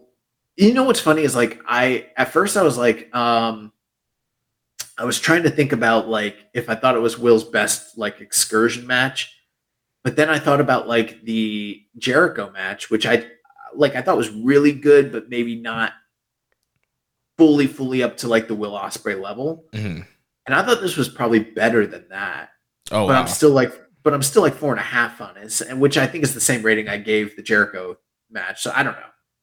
gotcha. It's really, it was really great. It was fantastic. A lot of people really liked it, and it felt special. So, um, in other news, all three strong titles, uh, singles titles, will be on the line at Fighting Spirit Unleashed October 28th. And You said all three singles titles, but there's only two singles titles and a tag title. There's the well, the strong so which the strong open weight title, the women's title. And the tags. Tags. Okay, yep. My bad. Yes, you gave me bad copy. Uh, all three strong titles will be on the line at Fighting Spirit Unleashed October 28th. Um, other news: International Wrestling King, uh, Wrestle Kingdom ticket sales started Friday, September 15th. If you're, you know, international and you want to go, those are available. Um, in other news, after sustaining a knee injury September 9th, Yoshinobu Kanemaru is still not currently cleared to compete and will be absent for the remainder of the Road to Destruction tour. We'll keep up on his injuries and and you know see how that goes. Hiroshi Tanahashi, Tomohiro Ishii, and Kazuchika Okada. It was announced that they're that they're going to put the never openweight six man titles on the line in Ryogoku against the Motor City Machine Guns and Josh Alexander. Um, Kazuchika Okada had some pretty interesting backstage comments regarding this announced match, uh, basically saying that there's no company that he detests more in the wrestling world than Impact. And then he said, "Wait, scratch that. I don't give a fuck about Impact. TNA. It's TNA that I hate." Uh, two more matches are confirmed for the New Japan Academy Summer 2023 showcase. Trisha Adora and Johnny Robbie versus Viva Van and J Rod, as well as SoCal Crazy versus Vegan Keegan versus Buck Skinner versus Jake Painter. Top notch names there. On today's DDT show, Minoru Suzuki defeated Sanshiro Takagi in a falls count anywhere match that took place in a bullet train. And there was a moment in this match where, uh, um, what's wrong with me? Kenta Kobashi showed up and gave a, a giant chop to Minoru Suzuki. Pretty yeah, funny. hilarious. Yeah. Minoru Suzuki is going to face Jacob Fatu in a dream match on October. Uh, Eleventh. Okay, because it said one TTH. I'm like, what's what's one? on October 11th at MLW Slaughterhouse. September 12th saw a special ceremony at the So So So Gigi Temple in uh, Tsurumi, Yokohama, marking the first anniversary of Antonio Inoki's passing at the age of 79 on October 1st, as well as to unveil a special statue at the temple. The bronze statue was made uh, to 110% of Inoki's living size, with Kazuchika Okada acting as the model for the statue's physique. Uh, representing New Japan Pro Wrestling at the unveiling were Tiger Masks, Toshi Kojima, Hiroyoshi Tenzan, Yuji Nagata, Hiroyoshi Tana, Hiroshi Tanahashi, Tanahashi, and Kazuchika Okada, as well as NJPW consultant Seiji Sakaguchi. Um, All Japan and Noah also had multiple uh, attendants there. There was over 120 people in attendance at the ceremony. And Inoki's cremated remains are currently with the daughter Hiroko, who resides in the U.S. and will be laid to rest in Yokohama when she returns to Japan later this year. The grave and statue are open for viewing to the general public. Um, really weird. There was no AEW representation at this unveiling, and there was no announcement of how any of this plays into Wrestle Dream. It's strange. Maybe they're gonna fly the statue over for Wrestle Dream. Do you think that the daughter is going to show up at Wrestle Dream with the ashes and the urn and be honored by Tony Khan and, and all of the representatives from AEW for Wrestle Dream? I mean, I, would hope that if you're if you're gonna do this whole thing, like the daughter's in the U.S., bring her in. You know, do the whole Martha Hart gimmick, put her on the stage, let her say something. Uh, yeah, You would think. You would think. yeah. Yeah. They should have, you know what they should do? Give everybody that shows up that night red towels to wear, They should, yeah. red scarves or blue scarves. Either way, it doesn't matter. All right, we got some uh, questions here, and then we'll go to uh, recommended and excursion match of the week. Uh, so first uh, question here from Def Triangle 720 says if Tsuji and Shingo don't have singles matches at Wrestle Kingdom, should they win World Tag League and have Lij hold goal by the end of Wrestle Kingdom? Oh, he stole my idea. Actually, he didn't steal it because I never said it publicly. So maybe me and Death Triangle, maybe he's secretly like my burner account where I send in questions to the show. No, uh, we're on the same wavelength though. Yeah, I think that that's a. I, I think that'd be a great way to go. And I I'm just kind of looking like who else, what tag team is out there right now that like, you know, you could you could see them pushing through World Tag League and really meaning anything. You know what I mean? Right. I mean, I would have said Aussie Open if they were still here. There's no Aussie Open. TMDK are getting a title shot here in uh, September. Oh, I got, I got it. Bad Luck Fale and Jack Bonza. Let's go. They they they will be in uh, World Tag League. It appears it seems like they're gearing up for that. They were kind of alluding to it a bit on the New Japan World website. Um, you know, there, there, there really isn't a tag team, and I mean, it, it feels like if you go Bishamon again, you know, you're kind of retreading the same waters that you've gone over so many times there's no Dangerous Tekkers. I feel like it's time for them to come up with a new tag team, and it might be in their best interest to do like Tsuji and um, Shingo, because what else are those guys going to be doing at that time? Right. If if Tsuji doesn't beat Ospreay, then he's probably not going to be geared up for a big singles match. So you, I think you definitely want to have him on the card. So having him team with Shingo, I think would be a great idea. See, I'm covered either way because if Tsuji beats Ospreay, I'm going to claim that I predicted it. and then, but if he loses and, and he goes in World Tag League with Tsuji, I'm going to claim I predicted that shit too. either way, I'm good. Oh man. Uh, he also asked, outside of the main event for Wrestle Kingdom 18, what would be the most exciting card for people to want to watch? is he saying that outside of Sanada and Naito not being necessarily the greatest match of all time? well, I do kind of I, I am leaning towards the idea that we're probably gonna get Bryan Danielson and Okada at the dome. Yep, that'll be great. And then you kind of have to ask yourself where Will is. And I don't know. I kind of felt like we were going to get Will and Omega again, but maybe not if he's on his way out. Hard to say. Yeah, I mean, I feel like a lot of the big matches for Will are, kind of outside the company. Like, yeah, doing an Omega rematch, a Jericho rematch, you could do. Yeah, and I mean, I, I hate to say like what else is there for him to do, but think about it. What what is the dream match that you could have for Will Ospreay that he hasn't done over the past five years in this company? He's wrestled literally everybody and he's beaten pretty much all the big people this year. He's already beaten Okada.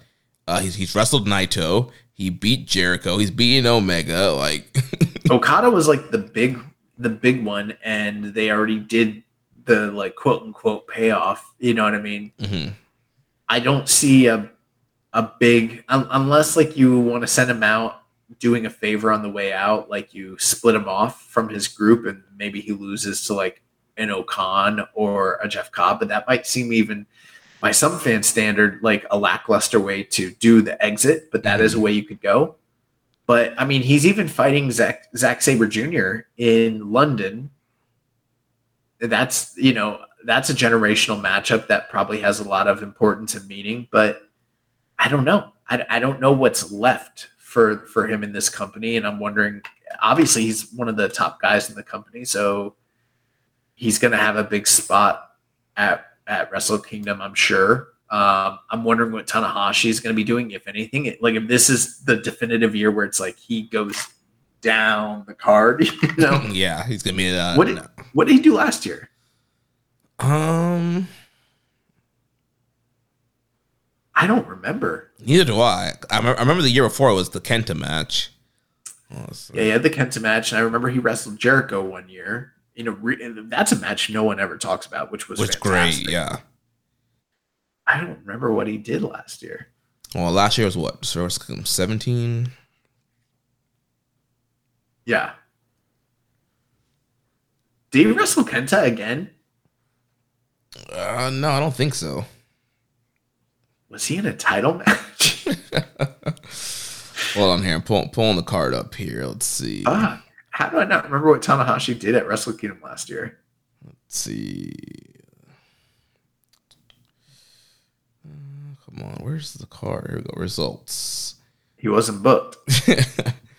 Let's see here. Catch 2 2 versus Lio Rush, Kyrie Tam, Bishamon, FTR, Zack Narita, Tama Tonga. And oh, that's right. They had the um, the KG Muto match. It was Muto, Tanahashi, Oh, yeah, yeah, yeah, yeah, yeah. against okay. LIJ. And that at the time felt like, ooh, that's a little bit of a going down sort of moment. So I don't know. I feel like the two big names that are not in the title match, more so than anybody else, are um, Okada and Will. Because you got Naito and Sanada in that match, and so I think that that you're you're probably going to base the rest of your big matches around them. I feel like you could probably get a little juice out of something with uh, Tanahashi. Obviously, the junior match, there's still probably something there for Hiromu. Maybe I hate to say it, but him and Desperado again. I don't know. Yeah. Mm. I don't know. I, I'm not like right now. I I'm not able to like project a super super happening um, Wrestle Kingdom as it stands. Yeah, I think it's we're still it's a little bit too far out to kind of see what what makes sense for that card. But also, there's stuff you can do. I think they really they she should really focus on elevating the younger guys. I think they should uh, this year. I feel like uh, that's probably imperative because, again, and this goes back to the rant starting from the G1. When you don't elevate, the, when you don't elevate any of those three guys specifically, you know, the Musketeers coming out of the A block, you don't have anything to build off of for your biggest show of the year in January. You know, if they're kind of in limbo in that in between time, what have we really done? What what business are we building? And there is an exodus most likely coming early next year. We have to have the right pieces in place to fill those gaps. And right now, I'm not so sure that they have those pieces in place. Yeah, I know. Usually they, do a great job of you know rebuilding, refueling, reloading the cannon, but yeah, they're kind of a spot where they have some talent, but they haven't done a good job of setting up in the in the right spot. The raw material is there. They've got the building blocks, but they haven't set them up to step into the roles like we are talking about. And the guys that they do kind of have positioned in those places, like Tama Tonga and David Finlay, you kind of have to ask yourself, do you do you have that faith that those are the guys? You know what I mean? Yeah, I mean, if I were them, I would have all three Musketeers win some kind of title at Wrestle Kingdom. Like you do Tsuji and Shingo win the tag titles. Maybe um, Narita wins the TV title from Zack, and then Umino wins the U.S. title or, or the Never title. One thing we we didn't discuss, and maybe I don't know if this comes up again uh, in these questions, but do we have any questions about the IC title situation? Uh, no, I don't think so. Okay, so we should probably talk about that real quick. So, you know, one of the things that we kind of were wondering is how do they how do they work that scenario out? What what does that look like? And basically what Tsuji has postulated and, and you know, basically thrown out there is like if he wins the US UK title and then Naito wins the world title, it, Naito never wanted the titles to be unified to begin with. And so what he has basically offered is that he will retire the red belt entirely and they will split the IC title out of the IWGP slash IWGP world title and bring back the IC belt. And he said that he would like to, at that point, he would want to challenge for it. Now, they didn't make it clear if that means he would be challenging Naito for it or if it would just become a vacant belt that he would be challenging for Mm. versus somebody else. But this is the scenario that is being uh, presented. And personally, I mean, you know, I, I do like the red belt. I think it's had an important place, but I think the white belt is even higher in stature in the, uh, you know, The lore. the, the lore of New Japan Pro Wrestling. And I kind of like that idea of retiring the red belt, bringing the white belt back. And my feeling is if this is what you're going to do, it'd be best to just retcon the entire history of the world title and just retain the IWGP lineage into it, period. Just split off the, do a full retcon, split the IC belt and retcon the entire uh, title lineage going all the way back to Inoki in 87. Yeah, I, th- I think that's would be probably a good thing to do. To give the world title back its lineage, kind of bring back that IC title, which is known for its great matches and its importance in, in the, the history of the company. And you know, you don't really need a, title called the U.S. title if it's never really defended in the U.S. or part of the, the U.S. product at all. You have the strong title. The strong title can quote unquote become your your U.S. title.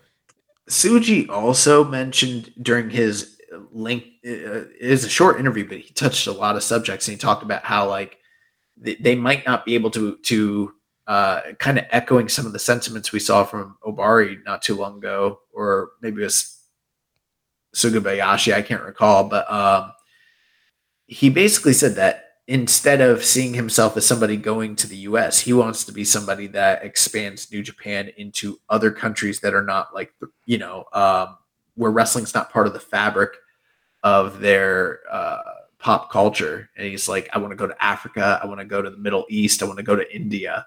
And I was like, huh, that is, those are very interesting remarks. And maybe that would be a reason why you know, just from an optic standpoint, you get rid of the US branding or the UK branding and then you make it intercontinental. It's something that's more presentable to other countries around the world, you know?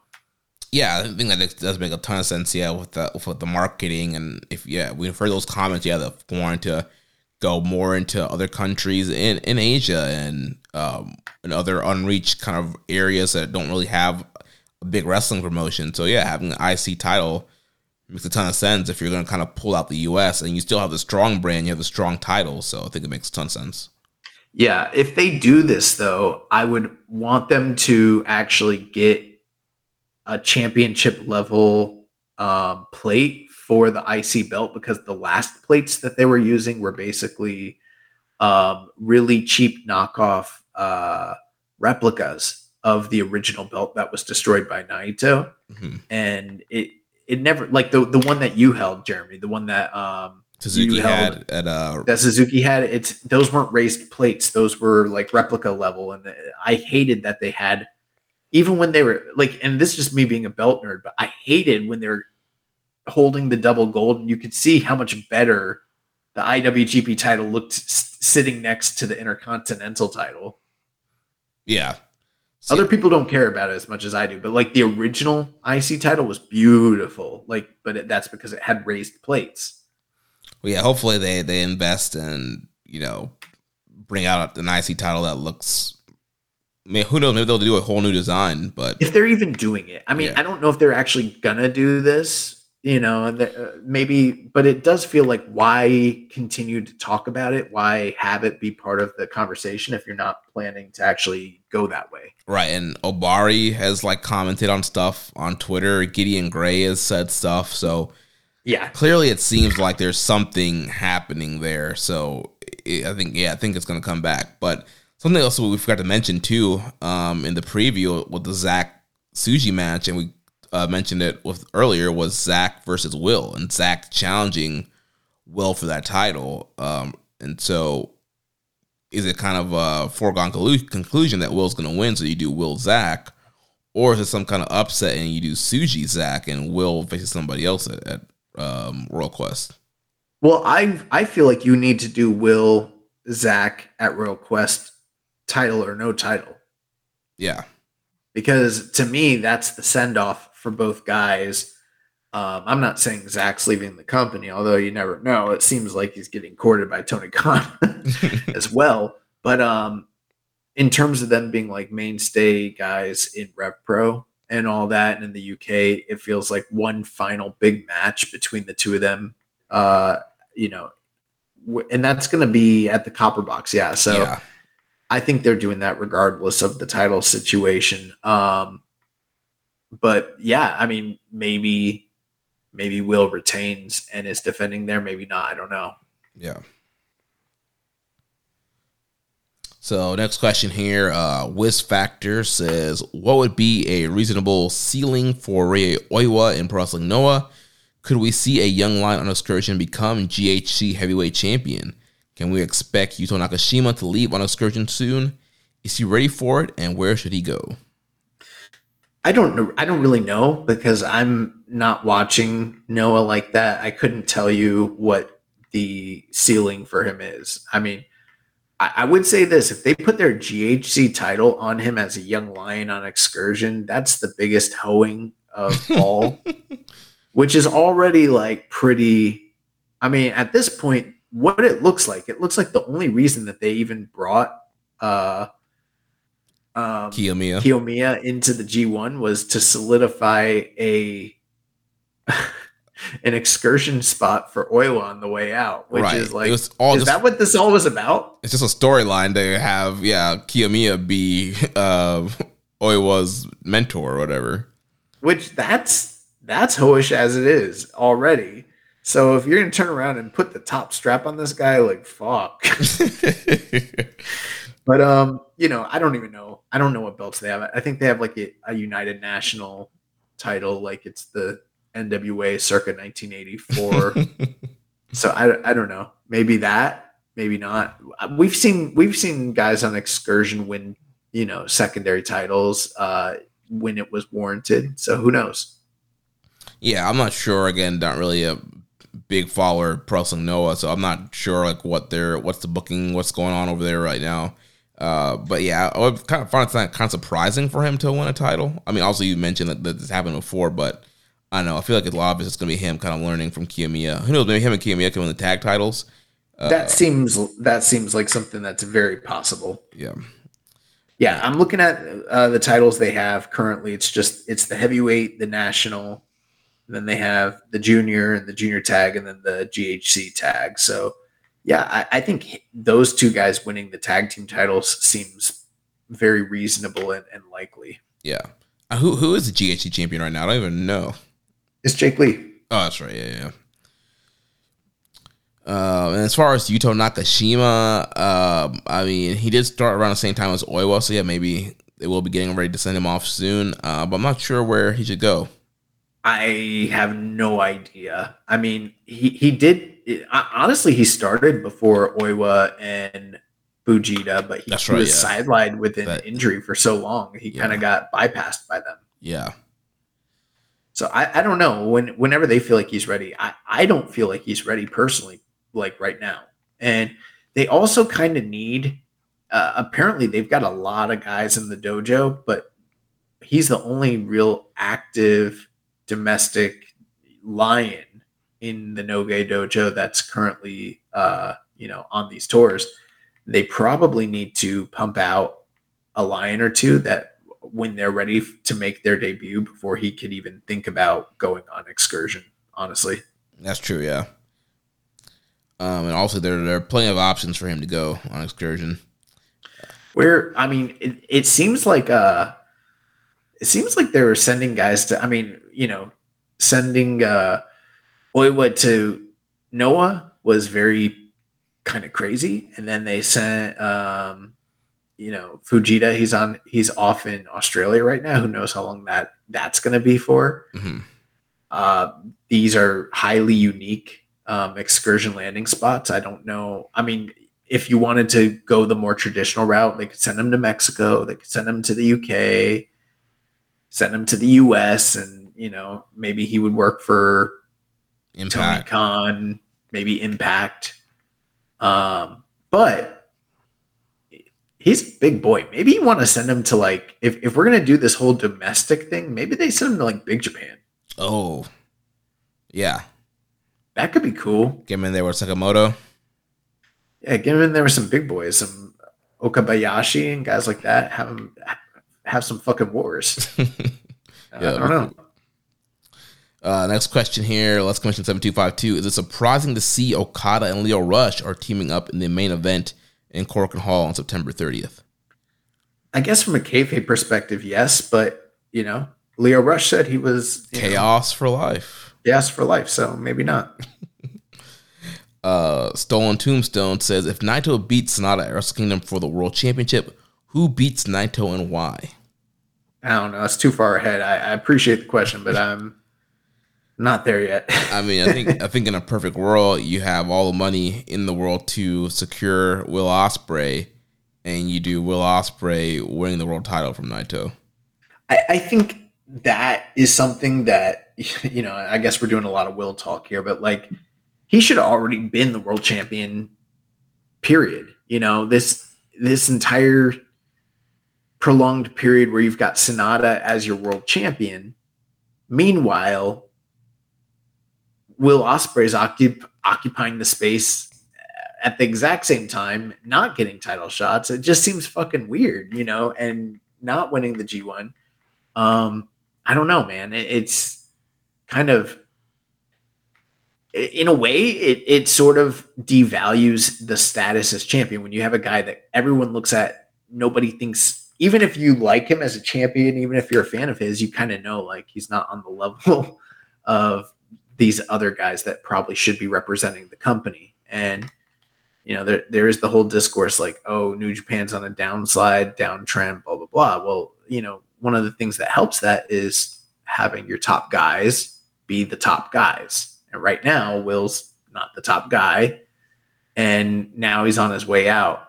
And in the past, when people have left the company, that obviously has always opened up opportunity for other people to step into the roles and creates a power dynamic, power change in a vacuum. But one thing that's different was like, all right, you know, AJ Styles left, and we had Kenny Omega waiting in the wings to fill that void, and he became one of the top wrestlers in the world. And then Kenny left, and you had Will Ospreay waiting in the wings to fill that void. And right now, as as many top-notch talented wrestlers there are in New Japan Pro Wrestling, there is not another Will Ospreay waiting in the wings for when he walks out that company. And yeah. that is one of the damning things that's going on right now. You know, maybe Tsuji could be that guy, but like realistically, there's nobody that's like Will or Kenny or AJ waiting to step into that position. It's it's it's just a big void. Yeah, and I, I know Will is trying to you know train up you know young Callum Newman, but also he's not going to be nowhere you know near ready for that kind of spot when Will leaves. Uh, so yeah, there's definitely yeah there's that missing kind of like you mentioned that that kind of age that Fergal AJ Kenny kind of guy. It doesn't have to be. I'm not saying it has to be a Bullet Club leader type guy or whatever, but like you know one of the things that New Japan's always known for is being the best professional wrestling product that's out there where the best guys wrestle. And then you've got someone who is amongst the very, very top guys in the world and he he's gone. And you know, maybe if Jay was still here, I would be like, Jay's gonna step into that role, but Jay's gone and Ibushi's gone, and maybe he's a shell of himself. I don't know. And you know, it's not 2016, it's 2023. And uh, a lot of the the other guys on the roster have aged or injured or you know whatever and who is that person who is going to take up the mantle of Will Ospreay to say I am the best wrestler in the world and aside from the guys who are already at that level like Okada and Ishii I just don't see anybody that has shown us that they're there not even the top prospects not even Gabe Kidd not even Yota Tsuji and stuff like that. Like someone really has to step up here because this company is about to lose the best wrestler in the world. yeah. Yeah, it stinks, but I think it also it kind of forces New Japan to you know make some you know some moves and some decisions and to, to heat some people up. And I think it's always interesting when you have these top guys leaving because uh, it, it kind of yeah, it forces New Japan to, to reload. So a lot of mm-hmm. guys, mm-hmm. like you mentioned, they're going to have to, you know, put their big boy pants on, step their game up, and there's a huge hole that needs to be filled. That any of these young guys, if they want it, there, it's, it's up for grabs. Yeah. Uh, next question here um, says while looking uh, forward to seeing Oleg versus Zack, that brought to mind other fun possibilities. Who would you like to see him wrestle in the near future? Where does he go on excursion? If he somehow got a singles match at like Forbidden Door, who does he ideally wrestle?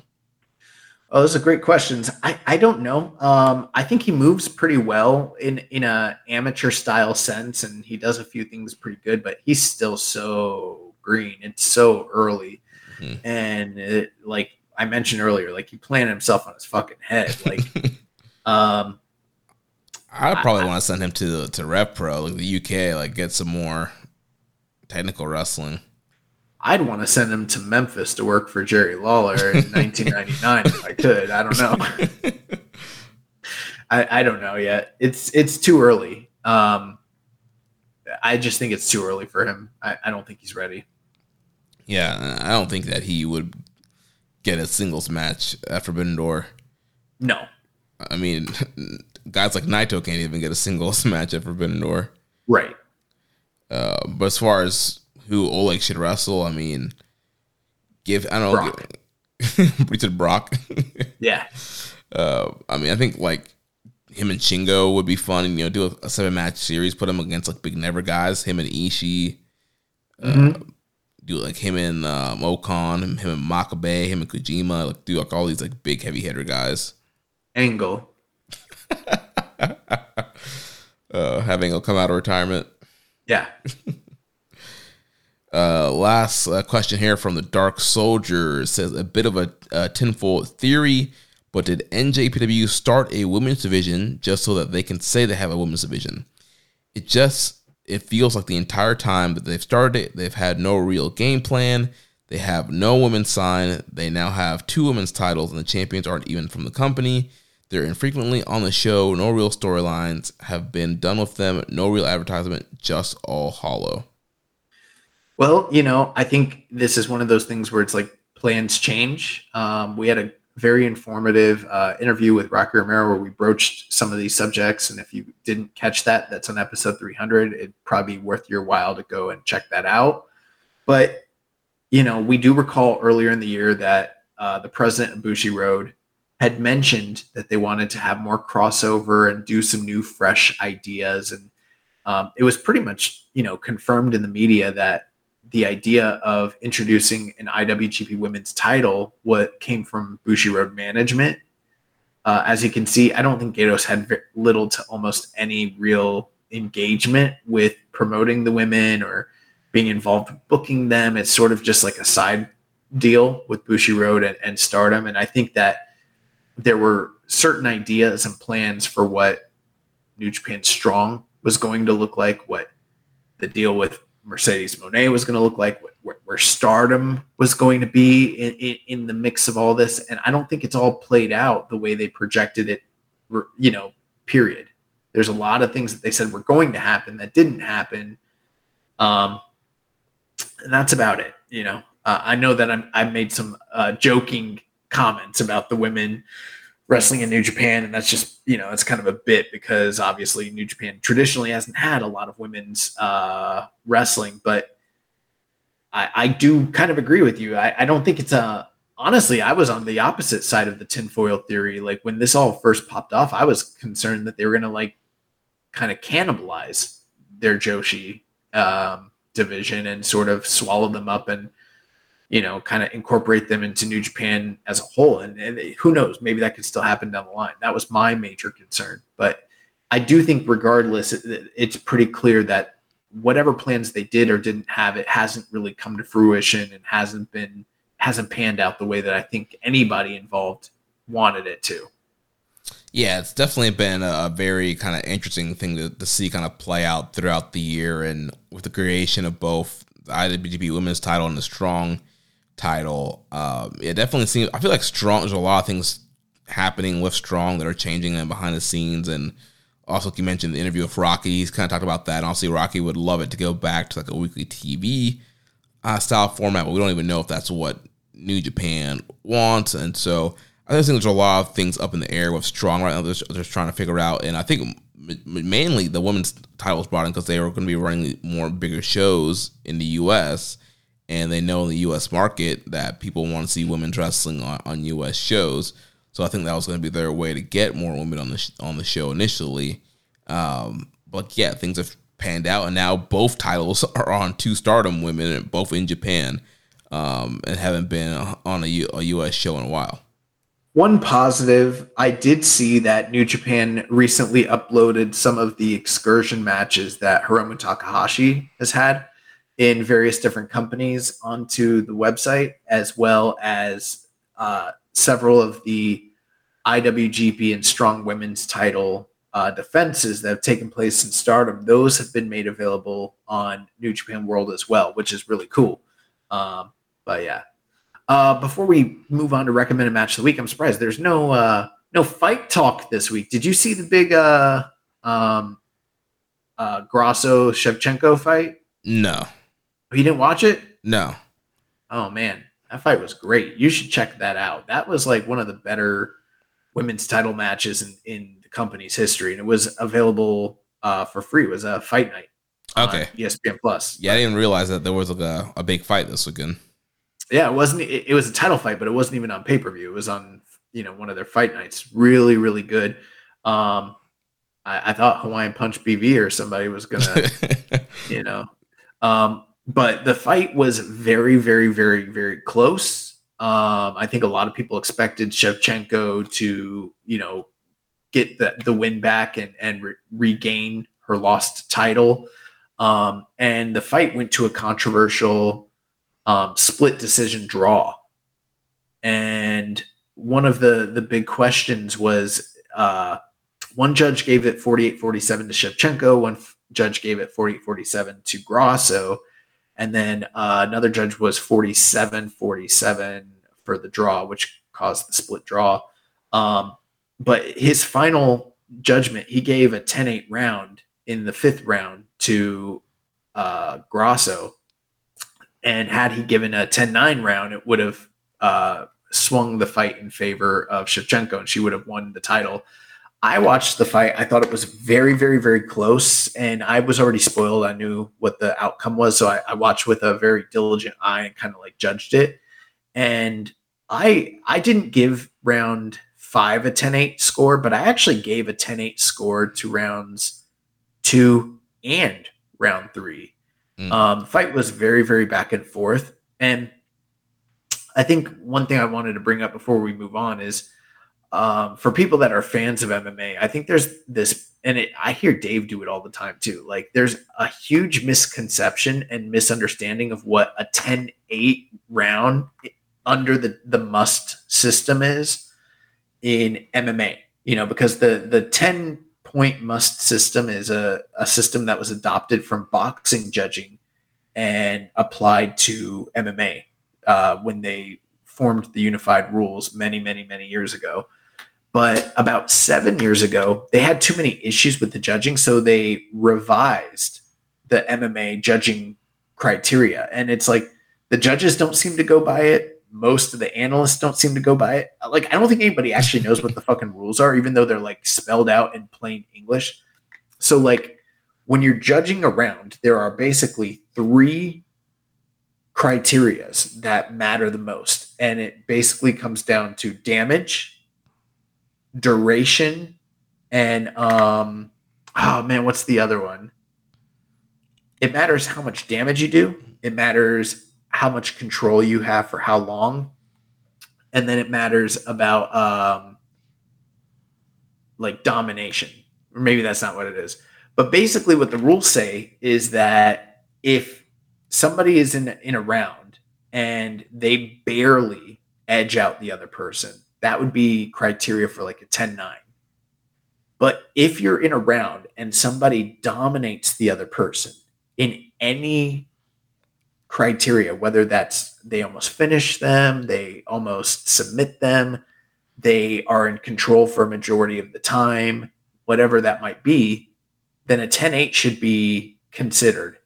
And it says like if they meet the criteria in several of those categories, so it's like not only are they controlling most of the round, but they also hurt them really bad and they almost stop them, then that's when it's like a 10 8 has to be applied. And the old thinking was like the only way to get a 10-8 was you had to damn near kill the person. like that's what that's what people think when they think a 10-8 should be applied. They think like a round that's really close and a round that's not very close, those are both 10-9, and that's not the case. And so there's a lot of controversy um, about the the fifth round of that fight. And granted, I didn't give Grasso a 10-8 round, but she almost choked out um, Shevchenko twice in the last two minutes of that round. And a 10-8 is probably warranted. But um, I had Grasso up 48-47. I thought she won the fight. Very, very close fight. If you guys haven't seen it, highly recommend it. I would say go out of your way and uh, definitely check that one out. Nice. Yeah, I'll have to catch up on that. Check that, check that out. Well, let's uh, close off here with uh, recommended match of the week. Um, so last week for the recommended, you recommended uh, Vader versus Riki Choshu from August 19th, 1990. Uh, did check this match out today. Uh, really fun uh, matchup to watch uh, here. And uh, one um, thing that you you talked to me as I was getting ready to watch the match, just some of some of the history of the match. So, uh, like you told me, this was in Sumo Hall. Um, Vader had been the champ for a year, took the title from Choshu originally, so this was a big rematch. And this came after uh, Vader's eyeball had popped out of his match with um, Stan Hansen earlier in the year, um, which ended up playing a, a, big role in this match. Um, so big rematch here. Um, at the beginning of the match, both guys are kind of feeling each other out, trying, you know, get each other in the corner, hit us, hit some strikes. Um, Vader ultimately gets control. He's doing this big kind of ground and pound on Choshu. He goes for Choshu's Scorpion Deathlock. Big kind of oohs and ahs from the crowd when he did that. Uh, and then from there, Choshu hits a, a, series of punches to the, the injured eye. Mm-hmm. And that totally throws Vader off his game. He, he's selling the eye. He uh, he takes the mask off and he's you know trying to you know get some you know water or whatever. He's trying to get some feeling back in the eye, trying to see again, and he's selling the eye. Uh, but then eventually he takes back control, hits a big lariat, um, and then Vader gets back on control. He's pummeling uh, Choshu, hits a big body slam, uh, big body splash for a near fall, uh, another lariat. But then uh, Choshu comes back. Vader's going to the top, to do a big splash, but Choshu cuts him off with a big superplex from the top rope. Big pop there from the crowd. Uh, Choshu's on fire here. He's hitting drop kicks, hits um, some lariats. He locks in the Scorpion uh, death lock, uh, but Vader escapes and he's pissed. like, look, I can't believe this guy got me in the hole and I almost like was close to tapping out. He was mad. He he got back in the ring he was just beating the crap out of Choshu. Hits him with a big stinger splash in the corner. He's just jabbing uh, the crap out of uh, Choshu. But then Choshu gets a, a strike into the eye again and then just hits him with these series of lariats, three big lariats to the front, one from behind. It's a sliding lariat, and he beats Vader. Yeah. Um, I really, really like this match. I'm not gonna sit here and say like, oh, this is the greatest, you know, match you've ever seen, you know, but I just like a match where it's like, all right, we're gonna work a body part. What body part we're gonna work? The, the eye. eye.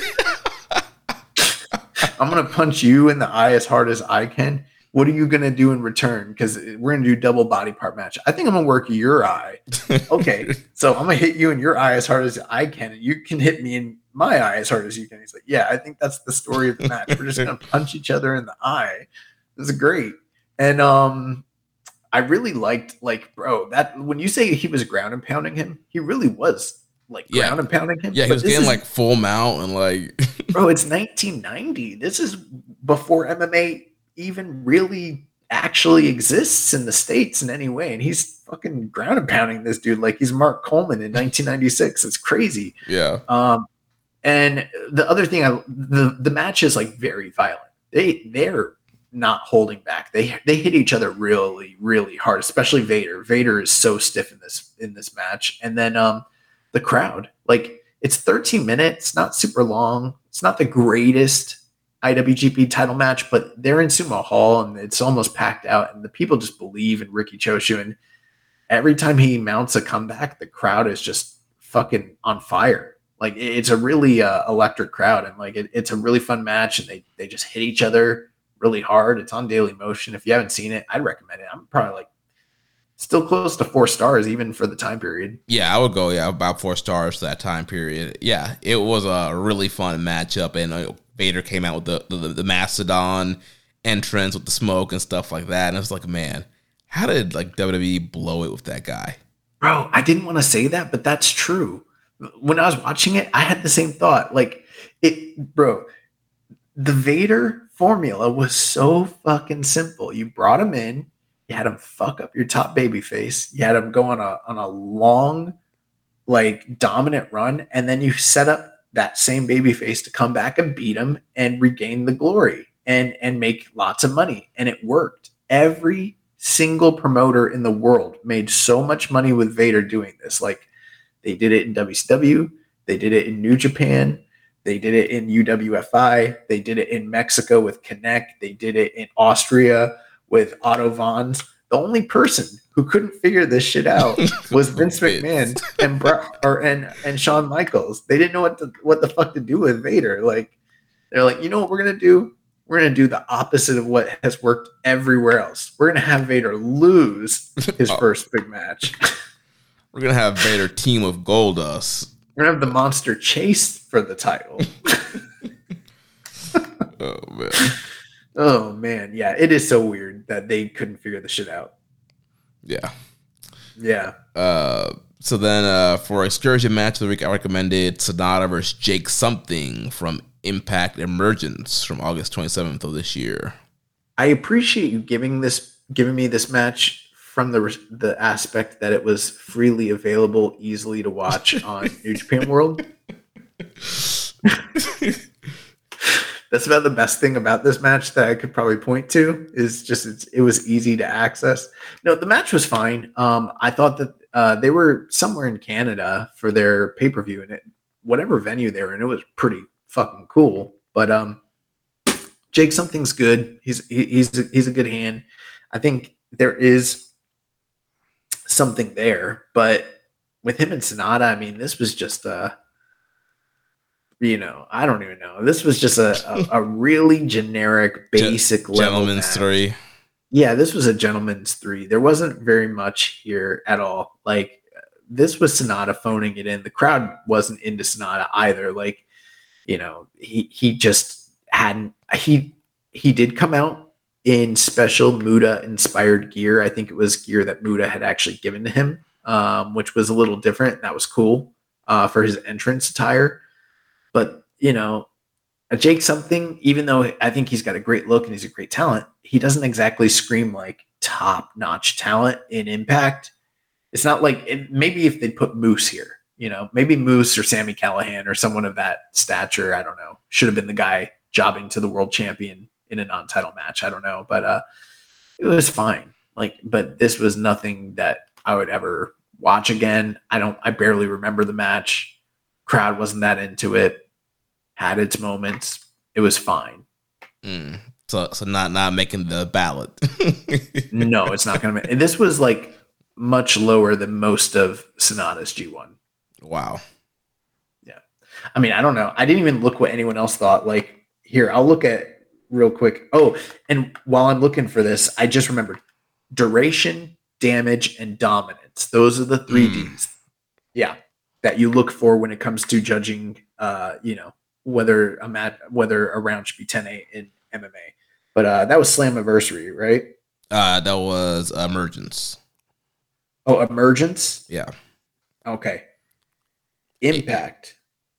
Emergence 2023. Let's go to the old cage match. And it looks like this match was given a 7.14. So that's like, like, three and a half. It's like three and a half. That's about right. Yeah. a nice little match.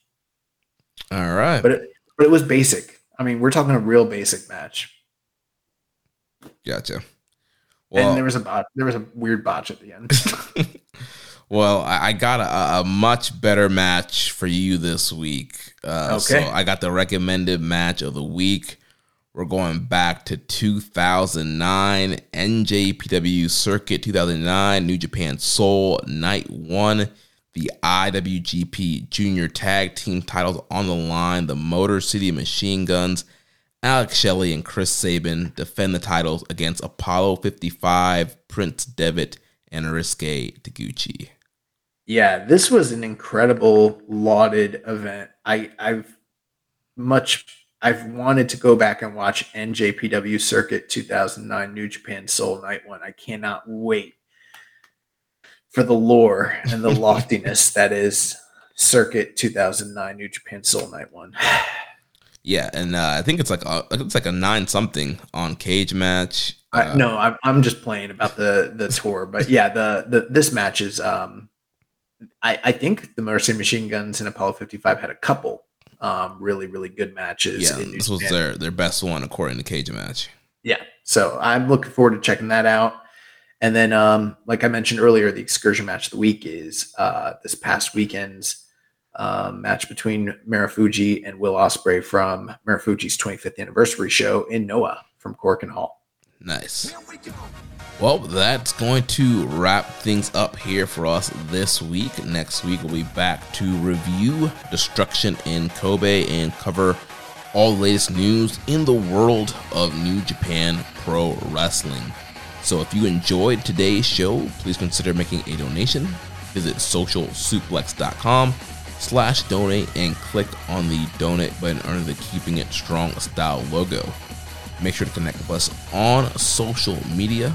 On Twitter, the show is at KI Strong Style. You can follow me at Jeremy L. Donovan. Follow the network at Social Suplex on Facebook, facebook.com slash social suplex. Also, the Wrestling Squared Circle Facebook group. On Instagram, we are at Social Suplex. On Reddit, I am the pro black guy, just keeping it strong style. You can email me, Jeremy at socialsuplex.com. And don't forget to check out all the other shows that we have here on the Social Suplex Podcast Network. One Nation Radio, hosted by Rich Latta and James Boyd, and All Things Elite with Floyd Johnson Jr. and Austin Summerwitz. Also, we got a ton of great shows on the archive of that feed. A lot of great stuff from the Ricky and Clive wrestling show. We have some interviews with uh, Darby Allin. Lots of great stuff uh, in the archive of the network. So subscribe and check out some of the content uh, from back in the day. And don't forget to subscribe and leave a rating and review. And we will catch you next week on Keeping It Strong Style, the ace of podcasts. Ichiban. Thank you for listening to Keeping It Strong Style. We'll see you next time.